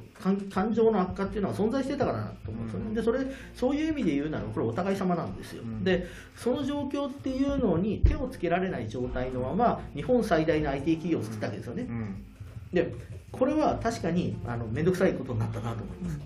でそれに直面しなきゃいけなかったのが多分今年で彼らは。はい、で今一生懸命だから精査した上でちょっと黙ってた黙っててその後にある程度ほとぼりが冷めて自分たちのガバナンスの整理が終わったら本格的な、はい、先ほど J さんも言われてたその中 SMB 中小の DX とかいろんなところに手を出していこうって話になるのかなっていう気はしてます。今年でやっぱ系統合して、うん、あこれから日本でねすごいあの、うん、本当に力を持った企業があのねあのテックの世界を動かしていくんだなっていう期待に対してどちらかというと謝罪に回ってあのそれが続いてたみたいな印象が残っちゃう。でくっついてもできることってすぐには少ないっていうのは事実だったと思うんですよ、うんはい難しいね、LINE バンクとか今後控えているものがあるんですけど、まあ、そのあたりが出てくるのはまだ来年以降なので、うん、まあ、だからそういう意味で LINE のなんか隠し玉っていうか、もうこれからっていうのはまだ出てきてない段階で、不祥事ばっかりが、ね、あのクローズアップされて、まあ、あんまり、であの一方でそのあのサービス統合の中で、先ほど言った LINEPay がまあ PayPay にある意味吸収されている状態で、うん、まあ、そういうのがあって、どんどんどんどんサービスのあの存在感が減っていきましたっていう。まあ、そういうのがあって、まあ、発表がないあのどんどんサービスを証明していく、まあ、その中でっていうやっぱりこういうイメージが、ね、マイナスイメージがついたのかなっていう。まあ、対等合併と言いつつも、まあ、実質的な吸収に見えるようなあの雰囲気が漂ってるかなとその LINE というビジネスの中で、その会社の中でもともとすごく強いビジネスはどこだったかっていうと LINE と LINE に紐づく LINE ニュース LINE 漫画なわけですよね、はい、で LINE のあと企業向けのビジネスとかあるけれど、はい、全体のパイとしてみれば、はい、コンシューマー向けに LINE 漫画とかあの辺をやってるところから入ってくる収入が圧倒的にでかかったのは事実だと思うんですね、でじゃあそれをうまくてこにして、えー、っと新しい要はその Z ホールディングスの中で生かそうっていうふうになった時に、コンテンツビジネスもカニバってるし、はい、えーと、LINE というメッセージングの上にくっついてる法人向けもカニバってるみたいなところがあると、うまいことを短期的に統合して、こういうふうにやってきますよっていうのを見せなきゃいけなかったのに、うん去年、今年に関してはそのやっぱり不祥事対策みたいなことが先に立ったのか、統合の結果こういうことをやりますみたいなアピールがしできなくなっちゃったっていうのはあるのかなと思うんです。実際エンターテインメントではその体制は変わったのでこういうことをやりますよって言いたげな雰囲気はあったんだけど、言わなかったじゃないですか。僕自身としてもやっぱりあのその統合で面白いなと思ったのはいかに日本の SMB をそのオンライン化して、えっと、価値を高めるかっていう部分にあったと思っててでそれの展開が要は今年の後半から来年ぐらいかなと思ってたのがやっぱり動けなくなっちゃった感はあるのかなっていう印象はあるんですよね。まあねちょっと EC のところでね、ヤフーショッピングに、えっと、公式アカウントを、あの実際に持たせて、横で営業して、うん、まあえーと、ヤフーショッピングペイペイモールに出てる人たちがワンツーワンでこう公式アカウントからこうメッセージをくれたりとか、うん、あのクーポンとかキャンペーンをくれたりみたいなところはね、ようやく出てきたのかなっていうところですけど本当に LINE の強みってそこの1対1でつながれて、まあ、逆に言うとヤフーができなかったそのソーシャルの強みみたいな少しずつ出てきてるんだとは思うんですけど確かに期待したインパクトが今のところねそこはやっぱりペイメントとくっつかないと本当は価値が見づらいところではあるんですいろいろそうなんですよね。あの結局今個別で要はちょっとずつあの要は尖ってるものがあるんだけど、はい、結局バラバラに動いてるようにまとまってないっていうのが正直なところでで DX の手法って先ほどのペイペイのやつとかその今の EC の話もあるんですけどであのやってまああの要は SMB をあのあの DX しようっていう話には当然あるんですけど、一方であの最近出てきたのフードデリバリーって話があって、で彼はまあドアダッシュとかのインタビューして分かったんですけど、要はあの彼はそのなんてフードデリバリーの事業からあの DX、要はそういうふうな IT 化してないところをやるっていう話が当然あって、だからいろんなところから要は IT 化ってできるんですね、その SMB って。だできるところからやっていこうっていうと、いろんなところから侵入されて、結局強みを生かせないままひょっとしたら LINE っていうのは、そこら辺の個別撃破でやられちゃう可能性もあるのかなっていう、それがちょっとね、今見えてきる今年のトレンドで。確かにあの今のフードデリバリーの話面白くて、フードデリバリーをその一つのてこにしましょうみたいな話って実際にはその合併の話が出た2019年あたりの時にはまあ出前感ありますねぐらいのレベルだったはずなんですよ、でところがコロナ禍になってフードデリバリーっていうのは実はその要は使っているインフラでありもその顧客層ももしくはそこで働いている人の管理状態にあってもこれはいろんなことができるねっていうのが明確に見え始めてきた時代ではあってでそれを言う意味ではそのまさに急速にその SMB に関するそのなんていうかインフインスビを SMB を支えるインフラの部分の条件っていうのが変わった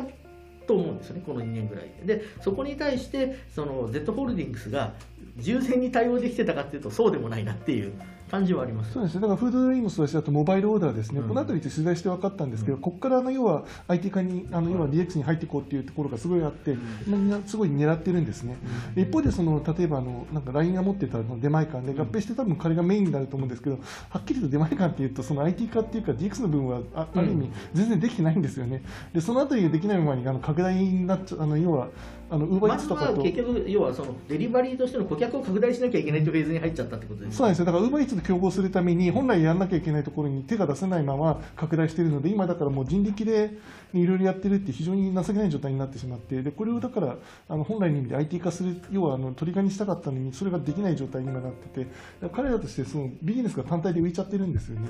連携してないっていうのはそこの部分かなっていう。えー、ビッグテック話はこの辺にして、えー、そろそろじゃあ今年何でしょうねパソコンとかスマホとかあるなんでしょうね。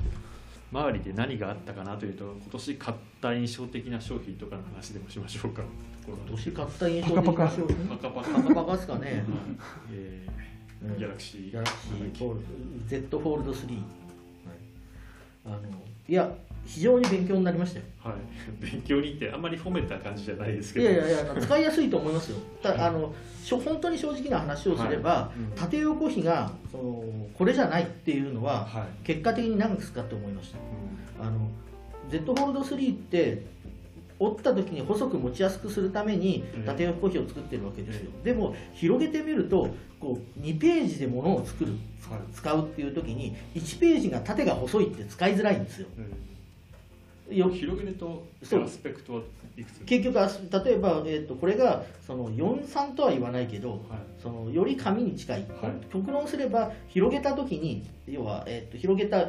見開きでいわゆる白銀比になってる方が多分使いやすいんですよね、で横にするとそうなんですよ、うんだそこのところがちょっとバランスが悪いなとは思ってて、やっぱりそれは電話としてこう持って使うっていうことを想定してるからそうなってるんですね。でも広い画面であるってことはやっぱり使いやすいし、でおいい感じに折りたたんで持てるってはい。あの落としづらいんですよね、あなるほど、うん板のものをでかい板のものを持つよりもちょっと折りたたんで見える感じで持つとか、机の上に置くとかって人間の整理としては合ってるので、はいあの折りたたみが悪いっていうことは全然なくてすごくよくできてる。でソフトウェアも頑張ってる。んだけど好みとしては縦横比違うんじゃねえのっていううん。ところですね。そもそもなんでこの折りたたみが流行り流行ってはないのか流行ってはないけど出てきてるんですか？ね2つの理由があって、はい。1つはあのスマホを差別化するときに、うん。特にサムスンの場合、は顕著ですけど彼らはサムスンディスプレイっていう強いディスプレイメーカーを持ってるわけで、ええディスプレイの技術の側から差別化するのが一番楽なんですよ。はい。でそうすると折りたためる技術ディスプレイを作れるメーカーは2社3社しかなくて、でサムスンディスプレイがそれを作れるんだったら、はい直下にいるサムスンがそのディスプレイに合った、えー、とスマホを作るっていうのは一つはこれは自明である、はい。でもう一つはハイエンドを作るっていう上において何かやっぱりギミック的なものは必要だっていうのはあるんだと思うんですね。でそのギミックを見せるときにカメラだとかそのいろんなそういうものってそこまでもう差別化できない、うん。もちろん差別化できるんだけど差別化の方向性が分かっているのでそうすると差別化の方向性がまだ見えてないうんものは何かっていうと二つ折りみたいなものだっていうことにはなるんだと思うんですね。で一方で二つ折りになるとどんどん開発の難易度が上がっていくので、えー、と今の段階ではサムスンみたいにそのある種力技で対応できるところじゃないと,、えー、とちゃんとした商品が作れないのでサムスンの後いろんなところが2つ折り出したんだけど、はい。結果として残ったのがサムスンとマイクロソフトだけっていうのはまあ必然っちゃ必然なんですよねそういう意味で流行ってはいない。流行ってはいない。サムスンが頑張ってるだけなんです。あの目立ってるだけ。目立ってるだけ。でそれはすごいよろあの、はい。素晴らしいことだと思うそうです。マーケットにとってはこう、面白い選択肢があるってこと。ですそうです。ただやっぱ高すぎますよね。それいくらでしたこれ24万。ですよ24万あのすごいです。そういう意味でその例えばドコモとかではい。これをその2年間経つとはい。半額に近い価格で買い取ってくれるっていうう、ん。要はエビデンスがあるのではい。買えるっていう部分はあります。よね、ああなるほど。うん、どうしても。でこれが例えばまあせめて10万だったら十数万だったらまだ考えますけどうん。二十何万だとはい。ちょっとそれはやっぱり考えますよね。はい。で半しかも半分で半額で買ってくれるというか半額あ後から返せばチャラにしてくれるっていうサービスがあるって分かっているので、はい。買えるっていう。うん安心感っていうとあれですけどお金を払ってるわけなんで結局。あのそういう部分はありますね。ジェイさん今年買ったまあこれですよね、ピクセル6 Pro で、まあこれはもうカメラはもう言うことなしなので、はい。まあちょっとすごい癖はあるんですけど、それ以外除くとやっぱりカメラ性能は圧倒的でもう多分これを超えるのは今のところないので、まあもう完璧かなっていう。あとはまああのトランスクリプトはほぼ遊びですけど、ただのレコーディングって今まであの iPhone8 って別のデバイスでやってたのが、はい。あの結局なんて言うんだろう、あのカメラも撮影もあの要は録音しながらできるっていうことで、まあ多分これ1台あれば、ほぼ取材大体こなせるかなっていう。まあでかいですね。書き起こしにやっぱりみんな注目してるとかやられてますよね、はい。僕もその僕は毎年 iPhone が最新1台あって Android のその、えー、と最新として Pixel を1台用意してでもう1台を何か気になったアイテムっていうふうに考えてるんですけどで結果として、まあ、ピクセルも使ってますけどインタビューの時とか取材の時はやっぱり今ピクセル横で回回してあの書き起こししてますからね録音と同時に。書き起こしそういう意味ではちょっとガジェット関係ないですけどこれこの2年ぐらいですかね。そうです。すごい新日本特に日本語環境の進化があはいあの一番何が進化したかというとこの2年間で日本語の。はい。実は日本語の認識率そのものはそこまで変わってないと思うんですよ、一番血が変わってきてるのはノイズ耐性とか、はい。声の大きさの違いだとかをはい。きちんと集約してくれる、ええ。昔のものってあの綺麗に音が入ってないと本当にボロボロになったんですけど、ピクセル6のやつとかって、はい。あのなんていうかこう発表会でざわざわしてて、はい。その真ん中で人が喋ってるレベルのやつでも、あのきちんと聞き取ってそれなりに日本語化してくれるのでそこはかなりなんていうか技術が技術が進んだところなのかな、はい。要はノイズ分離みたいなところではい。技術が進んだところなのかなと思ってます。西田さん昔からあれですね、マイクロソフトのトラあのトランあれですよトランスクリプトのやつですけど、名前忘れちゃいましたけど、ああれからややってましたからね、そうですね、はい。ええ、であの確かにマイクロマイクロソフトの技術ってよくできてるんだけどずっとノイズ耐性が低かったんですよね、はで今はだいぶ良くなってきて、でえっ、と今一番多分日本語でいいのはでも Google かな。ただ Google ピクセルのものの欠点は、はい。えっと話してる人を、えっとなんていうか切り分けられない、はい。い、わゆる不特定話者対応で話者を特定できないっていう。なので一人がし一つの喋りになっちゃうのでおわおわインタビューが終わった後に、えっとチェックしようと思うとどっからどこが話の切れ目かって分かんなかったりするんですよねでそれがあの認識の、えーひ確率を下げてるに精度を下げてたりするので、そこは一つポイントかなと思います英語だとオッターがあるのでね。はい。色分けしてくれますからね。そうです。きちんと話者を変えて色分けしてくれるのであれはやっぱりあれも混ざるんですけど割と、はい。混ざ割と混ざるんですけどあのレベルになってくれるとインタビュー起こしには使いやすいあとまあ Google のあれですねその頭出しっていうかキーワードの検索ができるので、そうですね、まあ、それであの要は頭出しすると大体あのポイントになるキーワードってあるので、まあ、力技ですけどできないことはない。できないことはない。これ本当に誰に見せてもテックなんか全然興味ない人にしてもあの感動してもらえるっていううん近年まれに見るこうね機能かなって自分でも仕事楽にしたいのでいろんなので試してみてるんですけど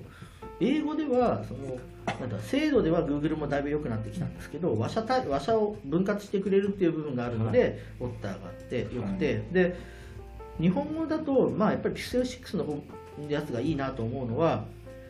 録音とテキストがきちんと同期してるってことなんですよね。あ。そうですね。クリでその後からクリックしたり検索したりするとそこでしゃ何喋ってたか聞けるじゃないですか。でその機能があるとないとではもう全く違うので,、うん。でそういうことってやっぱりなんか SF っぽかったわけじゃないですか、はい。普通の人から見れば、うん。そんなこと絶対できないと思ってたのででそれができるようになったっていうのは傾向をずっと見てる人間からするとうんそうだねって感じだけどそうじゃない人にとってはインパクトあったんだろうなと思います、でも Google も Pixel6 で導入した書き起こしがこんなに普通の人にインパクトあるとは思ってなかったと思います。うん。うんだって発表の時そんな、ね、強調しなかったじゃないですか、そうですよね。まあ、英語だともう当たり前だった世界だったかもしれないけど、日本語だとある意味斬新だったので、うん。そうですよねガジェット周りはそんなにあとなんかあとはまあ世の中的には、はい。その骨伝導ヘッドホンを使ってる人がすっごい増えたなってなりますけど、そうなんですよね、あとはその買って買ってないデバイスですけど、iPhone がね、あのあんまりそういう意味ではなんかあのピンとしなかったなっていう、今年はそういう意味では。まあどう言えばいいのかな。もちろんよくはなってるんですけど、うん。結局その継続進化はいの中の一つだなって今回は特に。うん。で去年がやっぱり 5G でデザインも変わるっていう意味でうん。非常に分かりやすかったのでそれと比較しちゃうとね。でしかも一番パワフルで、えーよくできている機能がその動画のポ,、えーとポートレートモードじゃないや、えーシネマティックモード。はい、もシネマティックモードなのではい。それってやっぱり映像撮影のことを知ってる人じゃないとよく分かんないわけじゃないですか。うん。でそれはその通りだと思います。よでただおそらくそれはアップルも当当然分かっててあの iPhone ってもう経年で買っていくもんだっていう多分うん。位置づけにしたいんだと思うんですよね、あのこれ一つポイントだと思ってるのがハードウェアは大して変わってないんですけど今年割と買い方は iPhone ももそうだし、はい。Android もちょっと変わってきたかなと思う。ハイスペックのものをキャリアからその分割で買う。うん。その昔みたいにそのカップで割引があってじゃなくて割とシンプルに分割で買う、うん。でアップルもその下取りを前提にして分割で買うみたいな流れができていて要はみんなハイエンドが高いってのは分かっててでもハイエンドが欲しい人がいるのは分かっているので2年に1回とかハイエンドを順繰りに買ってくださいねと。でその時にうちから買ってくれると楽ですよっていう囲い込みに入ってるのかなという気はします、うん。だからキャリアで囲ったりとかアップルで囲ったりとかしてるわけですよね、まあビジネスモデルの一部に一部だと思います、で本多分一つの本質としてはそうして本体を回収していくことによってリサイクル率上げて、うん。えー、とパーツのコストを下げてみたいなところもあるんだと思うんですよ、だってあのこれ自分でもそれ原稿で書きすぎかなと思ったんですけど、はい。自動車に似てるなと思ったんですよね。自動車って何年かに1回書き換えて、買った自動車ってスクラップになるわけじゃなくて中古に売られるわけじゃないですか、でそれが乗られる場合もあればパーツとして再利用される場合もあるわけででそれに近いと思っちゃえばはい。自動車の場合スパンちょっと長いですけど、はい。スマホはそれが2年とか3年だとか4年だって考えるとうん。仮にハイエンドのスマホがあったとしても、えっと受け止めやすい土壌にはなってる、うん。PC でできなかったビジネスモデルの一つかなと思ってて、おーなるほど。面白いですね、その考え方。としてだから本当は PC も十何万するわけじゃない。ですか、はい。でも我々の感覚からすれば2年3年使うとそろそろスペック的にって思うと、でもみんななんで5年10年 PC 使っちゃうかっていうと高くてうん。大して変わらないから買い替える気になれないわけですよね、でももし3年後とかに PC をみんなが自動的に買い取ってくれて半額にしてくれてはい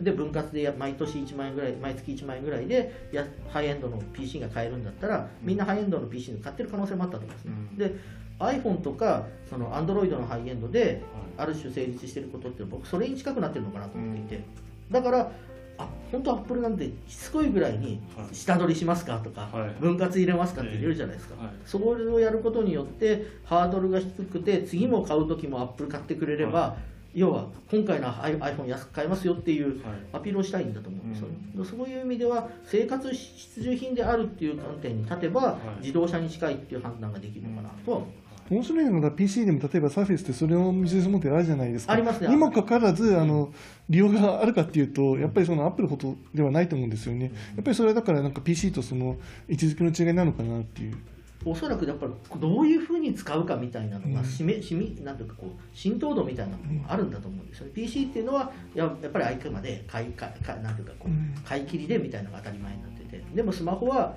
何年かに1回これは絶対バッテリーもダメになるから買い替えるものだっていう意識がより強いからそういうビジネスモデルが浸透しやすいのかなっていう気はしますけど。うん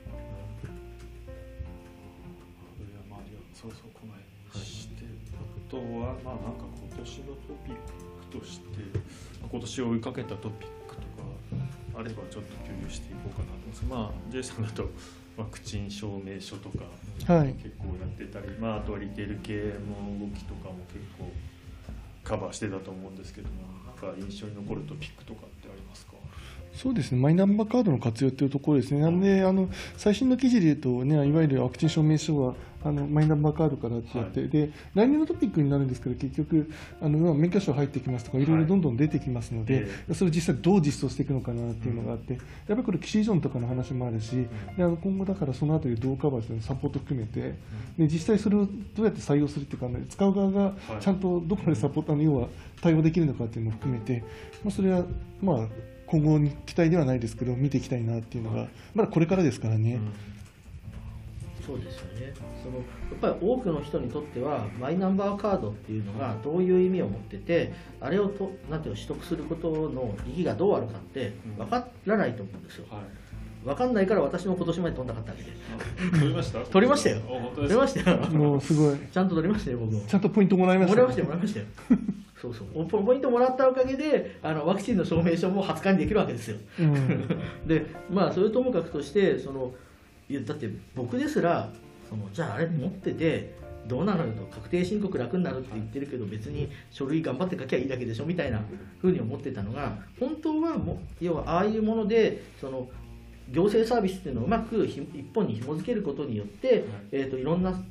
手続きを楽にしたりコストを下げたりっていうことがあるわけじゃないですか。でそれがやっと形が見えてきた。で先日そのデジタル庁のデジタル官の石倉さんにインタビューした時に、であのデジタル庁に入って一番がっくりしたこととかを聞いたらその UX、UI がこれほどダメだとは思わなかったって話をされて、でそれは何ですかっていうと、一番やっぱり例としてか彼女が出したのは、マイナンバーカードで、うん実装はしてるけど、これを消費者がどう使うかっていう、要は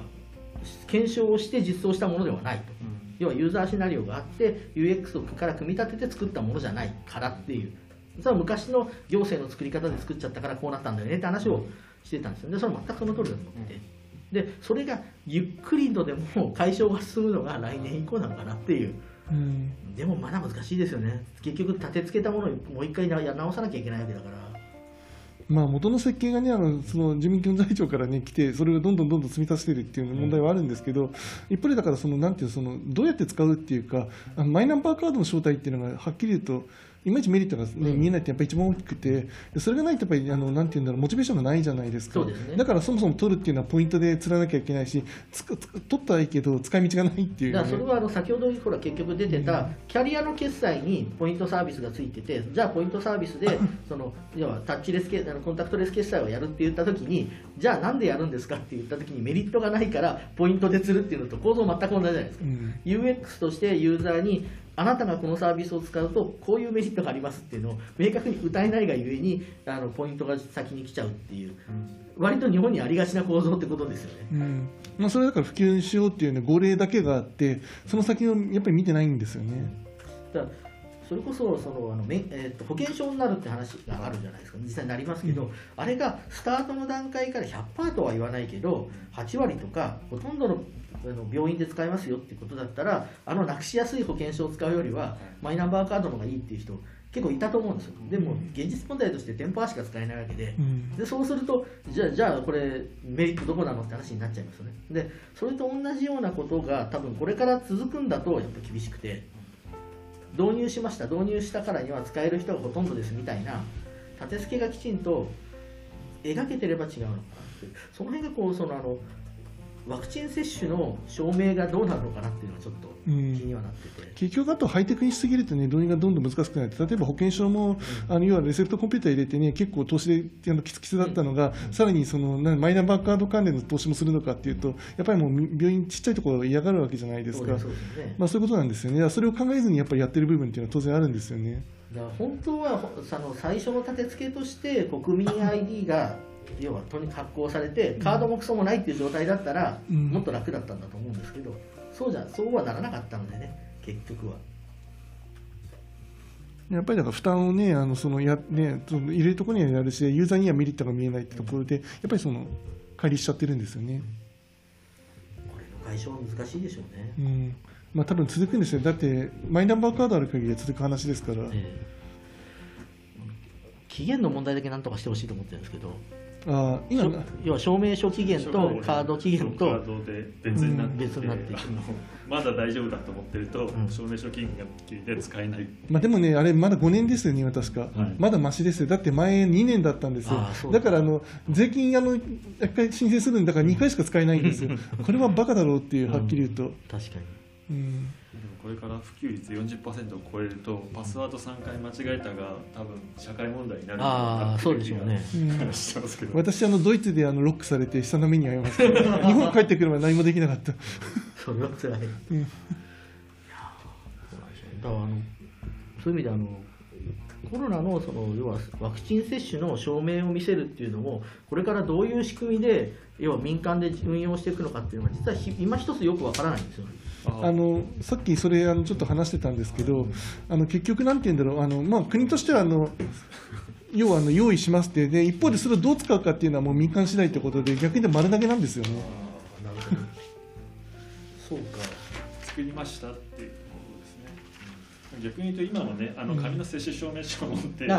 の行けばいいって言ってもそれ誰もやらないわけで、うん。そこに対するインセンティブも何もないわけないんです。だから多分使われないで終わるパターンかなっていうのは正直なあのまあ国外以外では、ね、紙じゃ使わないから、えーアプリにって言ってそアプリにクーポンつけてあのすごい成功してる自治体もあれば、うん。東京都みたいにね1%ぐらいのうん。自治体もありみたいな。おそらくだからあの私がそのサンフランシスコ行った時に飲食店にあのコピー見せるとか写真撮ったやつ見せてくればいいよってもうそれぐらいの緩い運用にしないと多分使われないんですよね。そうですよね。うんあのこれさ最後のネタにか絡んできちゃうんですけど、その C セスがあるじゃないですか CS が、はい。で CS のその海外からの取材者ってはいワクチン証明を見せなきゃいけないんですけど、はい。10月にワクチン証明の方法を、はい。えー、と教えますって言ってたのが後日連絡しますになったまんまはい。2ヶ月放置されてるんですよね、うん。でまだ決まってなくて、はい。お前ら海外からのプレス入れる気あんのかっていう気にはなってるんですよね。でそれはおそらく国ごとにワクチン証明をどうやって見せるかみたいなのが紙なのかデジタルなのかっていうのもよくわかんない状態になっててそれを現場運用するのにアメリカだとクリアってアプリでみんなやっちゃうからそれでいいけど、うん。じゃあ他の国の例外対対策どうすんのよっていうのがうん。もう結局決まらない状態でまだ今あの放置されてるんだろうなって気がします。一つは例えばヨーロッパの EU コビットサートっていうのはあれはあれなんですよ例えば手段なんですよ全部登録が。だから日本のワクチン接種証明書を要は紙紙ベースのやつ写真でもいいんで取って送れば向こうが登録してくれるんですよね。で多分アメリカもそれをやろうと言えばできるんですよ。でそれをなぜやらないかって節の参加人数でそれをやるとパンクするからですよ。満単位で来ちゃうと多分もう終わりなんですよね。だから普通の多分これからお店でも本当だったらあのいわゆる4人制限を超えさせるためにそういうものを使おうとかっていう話もあったわけだけど今の流れから言うと、ね、やってもじゃあその見せてくださいってできるかっていうとちょっとまず日本でも難しい、まあ、手間に対するインセンティブがなさすぎるんですよね、はっきりと。であの今決まりを守ったところで、ね、それが何だっていう話もあったりするわけで。現場との乖離って結局コロナ対策の IT 技術では全部そうであのココアの失敗っていうのもそこなんですよね。あの何かバグのチェックがされてなかったっていうことばっかり注目されるんですけど、うん、あれの問題の本質ってそのいわゆる陽性証明を保険証で見るためのハーシスっていう、保険証と病院で見るためのハーシスっていう仕組みが先に導入されててハーシスの連携を前提に導入したにもかかわらずハーシスは動いてなかったってことなんですよ、ハーシス9月まで動かなかったね去年の。でそうするとそのハーシスは動いてないのに保健所にその陽性になったらしいのでとあのチェックしてください登録してくださいって来ても鉄火場のところになんかよくわからんアプリ持ってきた人が増えるだけなので負担増えるだけなんですよでそうすると要は保健所からほっとかれるのが当たり前なのでそしたら誰も登録しないからうまく動かない。うまく動かなかったらチェックできないからバグチェックもできないっていう悪循環に絶対陥るわけですでそこの要は一連の動きっていうのを少なくともあの所轄官庁であるところ厚労省は見る能力はなかったし見るその余力もなかったはずなんですよ。でそれをきちんと政府として考えられなかったっていうのが結局課題でそれの課題それそれが問題だったっていうのが見えたのが実は今年の頭なんですよね、コロナの話あのココアの話がこう世に出て。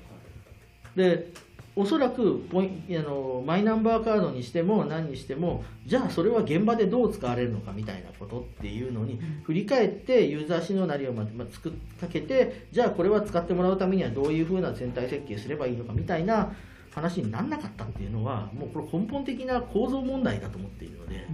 いまだにそれは考えてないですからね、彼らとしてそのあたりはもうお任せしますっていうスタンスなので、マイナポータルとかあの UI、UX の見直しとかを、ね、意見募集とかして、だいぶマシになるという話にはなったんですけどね、まだわかんないですけどね。でもあれですマイナンバーカードの確定申告もこの2年ぐらいでだいぶあの マシにすごくすごくひどいからまあ分からなくもないぐらいになってきて今回楽しみで初めてやるので。そうなんですよ。結構今年は良さそうで源泉著書証の、えー、OCR 読み込みとかしてくれるらしいんで、割と楽しみですけど、ね、練習保存のやつはね2年延期されるしね。いやあとはこうああれですよあの、えー、今名前が忘れしちゃった。インボイス制度を伸ばしてくれればもしくはキャンセルしてくれれば僕としてはとてもありがたいですけど。いやいやいやまあ来ますよ。確実めんどくさいな。えー、どうしようか、えー、そろそろもう2022年、注目こうなる的なまとめに入りましょうかっていうところなんですけど例年だと例年だとって言ってももう去年はあれなんですけどまあ CES で、えー、来年を占う製品やサービスが出るはずだっていう話をするしたいところなんですけども、はい。去年に、えー、去年はまあ CS、えー、ほぼリバーチャルのみで,、で今年はリアル開催はするんですが、えー、こういうご時世ということで、えー、隔離等々もあって、では西田さんは行かれる、ね、行く今のところ行く予定です。あのアメリカに入って、はい、えーと、アメリカに入ったら必ず7日間隔離し、えーと、なんていうか強制的に、えーと、自主隔離しなさいっていうルールが出る可能性があるんですけど、はい、これが出ない限りにおいては取材に支障はないので、はい、行くつもりではいます。というかこんなに混乱した CES を見られる機会っていうのはおそらくもう二度とないので、あの冗談みたいに言いますけど戦場カメラマンのつもりで行こうかなっていう世界ですね。なるほど。何かこうじゃあ2022年これこれも割と最近いろんなところから連絡があって、2022年の CS はどこを注目すればいいんでしょうかって聞かれるんですけど、はいうん。さっぱりわかんないですよね。うんていメタバースじゃないでしょ。事前にあれが出てこないんですよね。うん。うん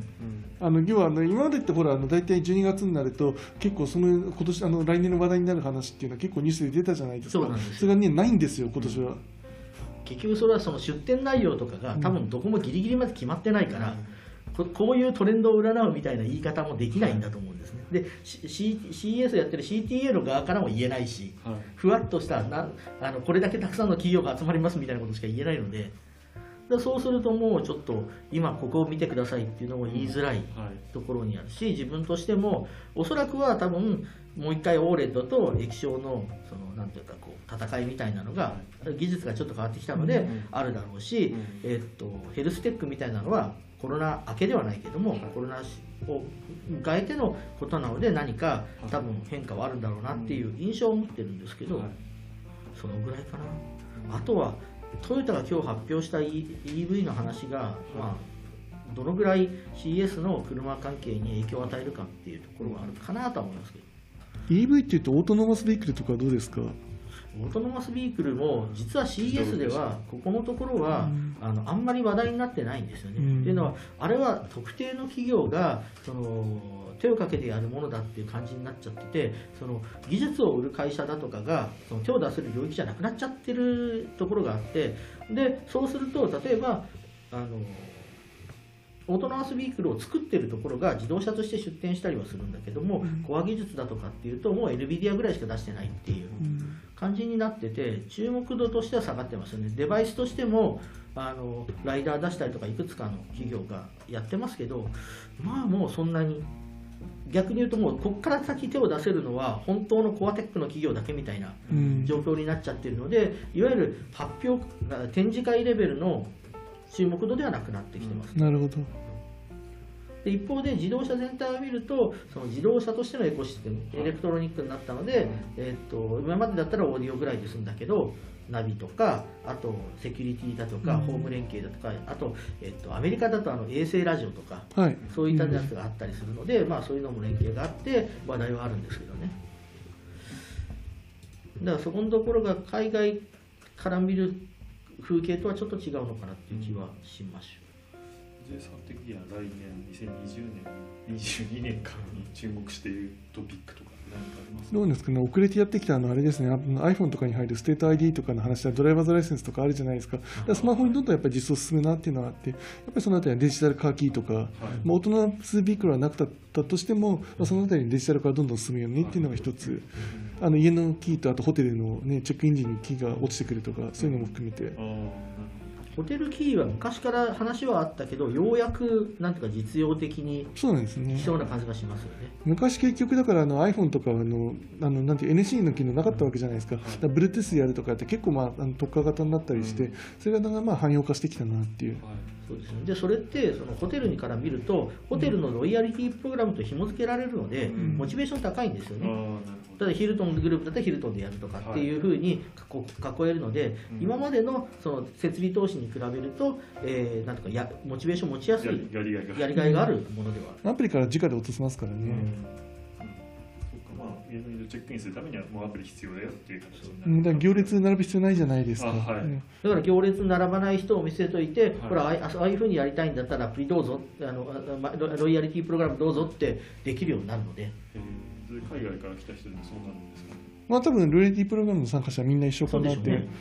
海外系のチェーンのホテルってあるじゃないですか、はいはい。でそこはみんな多分そうなんでしょうねまあいいじゃないですか、マリオットボンボイとかね、あとあのヒルトンのイチョーナとかね、あと。そうそうでアパホテルでさえあの QR コードのチェックインやってますからね。ああ、うん。そうかそうか。そうやってますね。それがこうまあ割と汎用的なサービスになりうる。いやゆるっていう。ですね。だから結局アプリからそのあ